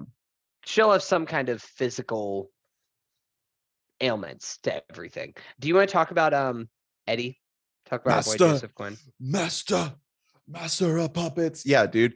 Um, Um, Man, this guy was- fucking rocks, dude. Even from the jump, like the first scene that he's introduced when he's jumping on the fucking cafeteria table, like I was like, this is my fucking guy. Holy shit. And of course, he's framed for the murder of um Cassie, I think her name is. Um and he's on the run and we're with him for a good bit of that first half where it's like this guy's being framed for what Vecna is doing and they think that he's like this cult leader you know doing D&D how they see the whole D&D thing as like a satanist cult that's infecting the children i thought that was really good and mm. uh, a good commentary on like 21st century america too and how quickly this town is just like able to just point at these kids and call them satanists and you know this this handsome blonde fella standing in front of the crowd really riling them up and getting them all agitated um which i was really happy boy um, i was um really happy to see him get just completely chopped in half with the the upside down portal opening that was that was a great moment yeah i don't um, know who that guy is but like if that guy was born like 30 years earlier, he's definitely a proud boy. Like he right. is just fully just well, this is 86, so there. he grows up to be he you know, he grows up to be like a 50 something, 60 something proud boy yeah. easily. Oh, um, absolutely. Um, but yeah, a Joseph Quinn, man, if you will. Um, he he doesn't make it out of the season. You know, I I don't know why I thought he would, but I, dude, I was really sad. Let me tell you, from episode one, I was like, I have bad news for our guy. Eddie is not going to make it. Um, but he was such a joy. Every scene that yeah. this guy is in is like just automatically one of the best scenes of the season. He brings yeah. so much life and energy and I just I kept watching for him. Just just so much of this season I kept watching just for him cuz he is incredible. I I have my eye on him. I'm going to see him in whatever he's in. He's so talented. I fucking love this guy. He was in us. He was in a mangrove, the Small Axe. Oh, nice. Yeah. Is he one of the racist cops? Uh, I who the fuck? He was somebody named PC Dixon. Yeah. Um, uh, um. So yeah, he was a cop. Um. No, he's fucking amazing. I knew it. That first scene is great, and the scene also in the first episode of the season where they're playing D&D and the cutting between that and the basketball game Perfect. is like truly like one of the best directing choices the directing that the Duffer brothers have done in all of Stranger Things as far as neither of them are like really action set pieces or are C- super CGI heavy in any well any way but it's just really good at kind of telling two um escalating kind of sequences at the same time that have completely different stakes from each other. Um, I just thought that was really, really well done, and he is fucking excellent in that scene, actually playing Vecna. Um, Newark, I was gonna die from like day one. It was just like very. Tough.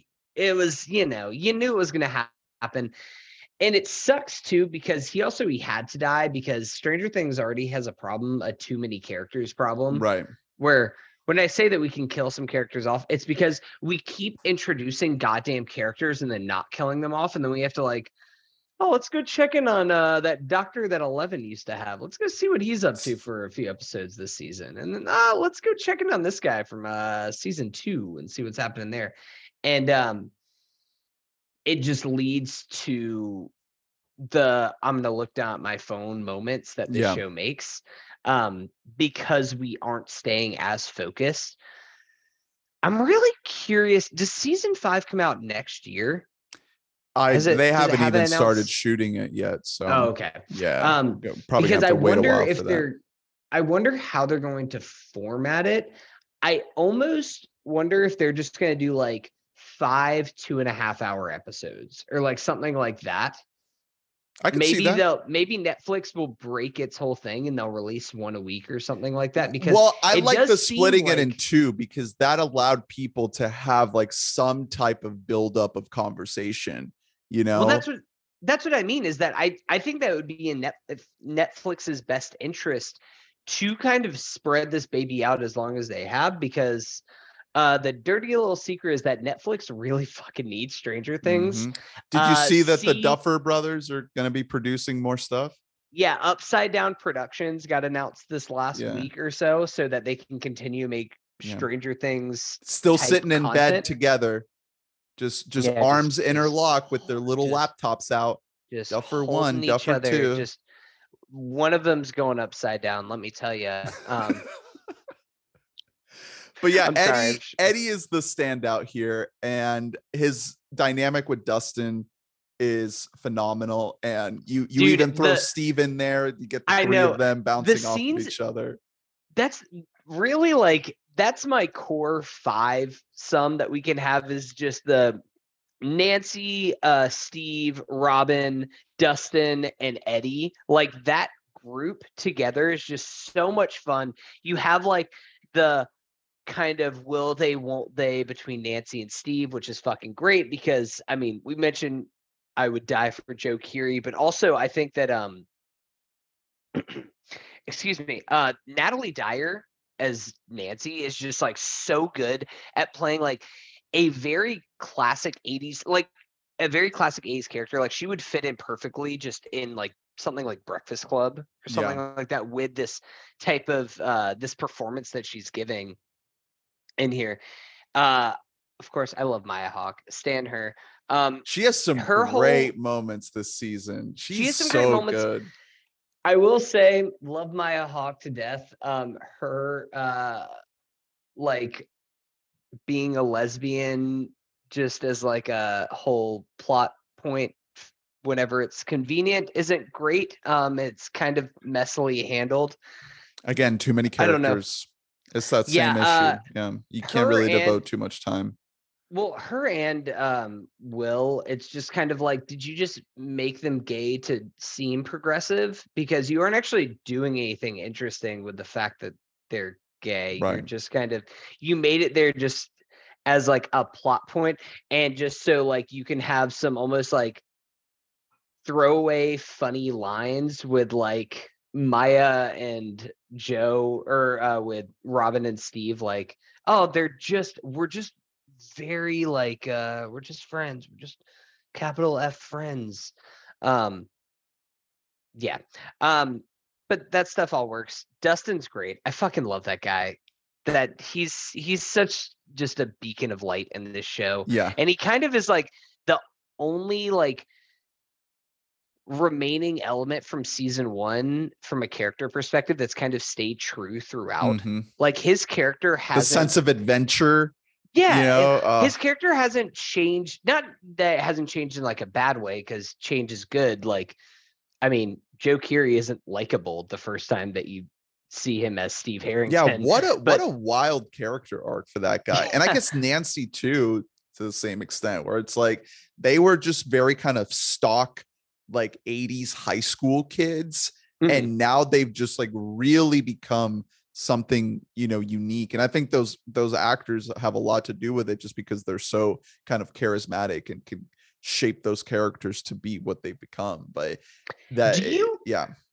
do you think and maybe i'm just like spitballing here but do you think that like the show has evolved in this way because like just over the course of four seasons the Duffer brothers have picked up on like Joe Keery has chops and maybe uh fuck is his name Charlie Heaton who plays Jonathan like maybe this kid doesn't got it so we'll Oh, just make him be yeah. a stoner so when he's not acting we can just say that he's high That's yeah, that's tough. I did like his friend though, uh Eduardo Franco. Yeah, Uh, oh yeah he's my he's fun. dude. Argyle yeah. Yeah. He's you know he's playing the Cheech and Chong type, the '80s guy, '80s stoner guy. Um, he has some funny lines in there. Their characters can get a little bit annoying at times when it's like, oh, you're still doing the stoner guy thing in a dramatic sequence. Like, right, right, right. come You, on, you let's need one guy to going. at least kind of keep things a little light. Um, but I mean, similar. Maybe it's just the Byers family. I'm, I'm sorry. Like, maybe we could have a do-over Winona Ryder with your kids. Dude, Your kids just don't do got you- it. How do you just go to Russia and you abandon your child? Your I've abandoned my child. I've abandoned my boys. your adopted daughter that is like clearly being bullied at school and is not having a good experience. You're just gonna leave her. She just tried to murder someone with a skate. Um, yeah, well, yeah, maybe we shouldn't go to Russia after doing that. After our child just like committed assault. I don't know. I think she was Little- already gone at that point. Oh, cool! What a great mom. She was Um, already on the plane. Jesus Christ. Um, one other thing, uh, I have a note for you. Um, note for you, Joyce. Maybe your kid's getting bullied at school because you're dressing her like a middle-aged woman and she's 12. Yeah, so um, tough outfits. Yeah. or 14, whatever the hell. Um, there's I Millie Bobby Brown is like do? 19. No, well, that's I, I feel like they're they don't know how to dress her character because they're just like, well, we can't dress her like a 19 year old would dress in the 80s because she has to be playing 14, but also like she doesn't really look like a 14 year old. Some of the de aging stuff does not look great. yeah, it's a Um, little rough. Yeah. it looks it looks a little bit Luke Skywalker-y.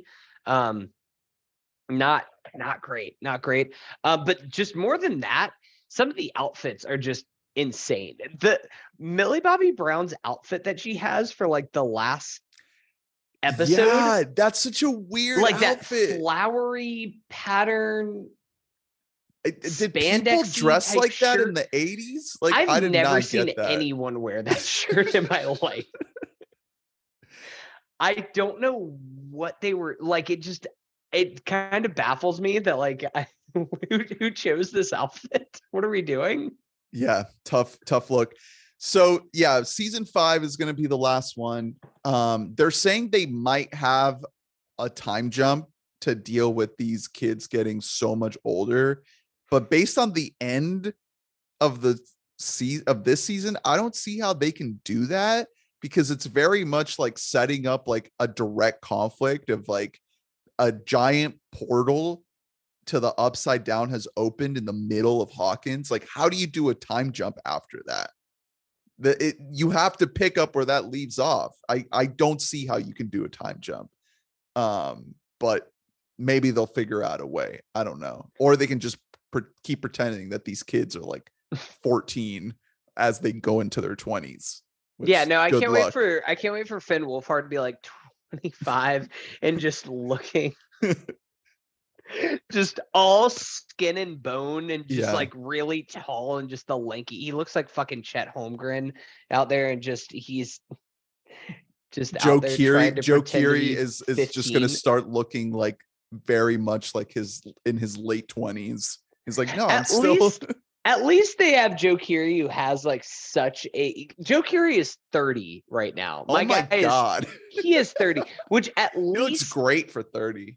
At least they did cast a guy who just doesn't grow facial hair. Like, I mean, that's good. Or like grows very little facial hair, very soft, nice skin. So it makes it easier for this kind of a role. But um, yeah, they better start filming this thing quick. Uh, cause they ain't getting Yeah. any younger. We'll um, see. They tried to at least do that. The funniest thing is, uh, if you look up pictures of Caleb McLaughlin now, uh, my guy is like jacked. Like he's he's fucking fit. Guy Oh, is that um, uh Lucas? yeah, that's Lucas. Yeah, Which they, you know, they make him He like has that the he's on the biggest- basketball team and everything. I think but he has the most drastic uh change of anyone in between seasons. He looks so different. He was Mhm. he used to be so tiny. He was a little little guy. yeah, he's just a little gay. Just he's fucking fit now. Yeah. Um, one other thing, uh, real quick before we wrap, just because I hadn't seen part one before, um, whenever we talked last time, Mhm. the running up that hill sequence, um, you know, that song is now it's approaching territory of being overplayed, uh, even though it's a straight banger and real ones have been out here listening to Kate Bush for years. We didn't need a Netflix show to tell us to listen to Kate Bush. Um, but it's a really good sequence. It's really fucking well Yeah, done. the like effective. the remix that they kind of make to it that's like orchestral and kind of like playing out these lines is very epic. It's really, really well done. Um, it's kind of funny because the show almost makes a joke about overplaying running up that hill. Like I think that Max has that line where she's like, "What if this doesn't become my favorite song anymore?" Yeah, it's like I'm ready to listening to a Kate 10 hour Bush. loop of it. Um, but yeah, no, it's it's a it's a great song, and that sequence is great. we also get a good yeah. moment of when um when they're trying to save uh what's her name uh nancy and they're going through all of eddie's tapes and uh he holds up iron maiden. He's like this is music. They're all frustrated that i can't find something that she's gonna like. That, That was rocks. A, that was a really really good moment. Yeah eddie man. Fuck yeah. God, Like, I'm I'm that master of puppets sequence dude. God damn that was so fucking badass. That shit rocked. That was just Just like oh uh, that was one of the few scenes where I was like, yeah, this fucking rules. Like I don't I don't care what's happening, or I don't care that there's just like ominous red clouds floating around right now. Like I'm basically looking at a modern version of an 80s music video, and this rocks. It was this. very very well done and then at the end when dustin is talking to eddie's uncle and telling him like he was a hero i genuinely got emotional i was like man they really did the work to make this like emotionally click for as much as like i agree with the point you were making earlier about how like i don't really care that much about these people for that scene they did the work to set that Mhm. up properly to get that emotional payoff of when he's talking to his uncle. Like that was so devastating of telling him like yeah, he he sacrificed himself for this town that hated him. Like, oh my god. That that got me. That was that was really well done. I I do think like that. That's why I I didn't mean it in like an insulting way because I did I really enjoyed this season of TV, but it's kind of the show that emotionally didn't click with me as much as some of my other favorite TV shows. But I was arguably more entertained than those other TV shows, if that makes sense. Totally like I was just this is very very entertaining television. It's kind of the best version of these kind of broad of a broad television show. Like we just got done talking about Thor and kind of talking about the other Marvel properties which are trying to do this wide broad band of television and of filmmaking to appeal to every audience in the world and i think that those are widely unsuccessful as of late and I think that Stranger Things is very successful in what it's trying to do. It can't be, at least in my opinion, for me personally. I know a lot of people disagree with this, but it won't be, it won't ever have the same emotional connection with me because it is so broad. But it executes the whole idea of being entertaining better than any of those other properties do, Yeah, in my opinion. and and that's why it's so popular you know and i i think it it earns it. I i think that it it deserves to be as popular as it is. So we can wrap it up there. Uh thank you all for listening. Please be sure to rate review and subscribe. Like and comment. Let us know your thoughts on stranger things on love and thunder and uh check out weboughtamic.net for all other episodes and archives and backlog of all the other things that we have going on, including our return to Robin Williams career arc series. We just did the Birdcage. We got Jack coming up. Mm. And um, yeah, probably also checking in on the new Jordan Peele. Nope. That is right around the corner too. You excited for Nope? I'm excited for Nope. I had a Nope like uh moment at my house last night when Right. I just saw I sent a picture to Ernest and to some friends last night. There was just an ominous thing that I just saw in my sky above my house. That who Yeah, knows? the- Maybe Nope is coming to me. yeah, it's it's the viral marketing campaign really. Is really that- getting Jordan Peele actually got real aliens to show Yeah. up above, above film critics' homes yeah. to prepare them for Nope. Um, I know you're also trying to get caught up on The Boys season three, so we might bring you an episode on that Oh yeah. as well. Um, and let's see what else. I know The Bear is also another The bear, One. um, yeah. We're we're gonna have to talk about the bear. Yeah, there's there's some good shit right now um the film movies aren't getting there isn't a lot of big movies coming out for the next few Well, yeah. weeks other than Nope. That's why it's perfect to jump back into Robin. Yeah, So check out the Birdcage if you haven't already. Check out Jack. Um, and then we got yeah, the the the second half of his big 90s run coming up with things like Flubber. Flubber is coming up. So Yeah, Flub, not his Oscar-winning performance in Good Will Hunting. Yeah. we got Flubber. Maybe he should have won an Oscar for, for Flubber. We'll see. We'll see. Um, but yeah, thanks for tuning in. Uh, thank you, donors, for donating. And we will see you next time. We love you. Bye bye. Bye.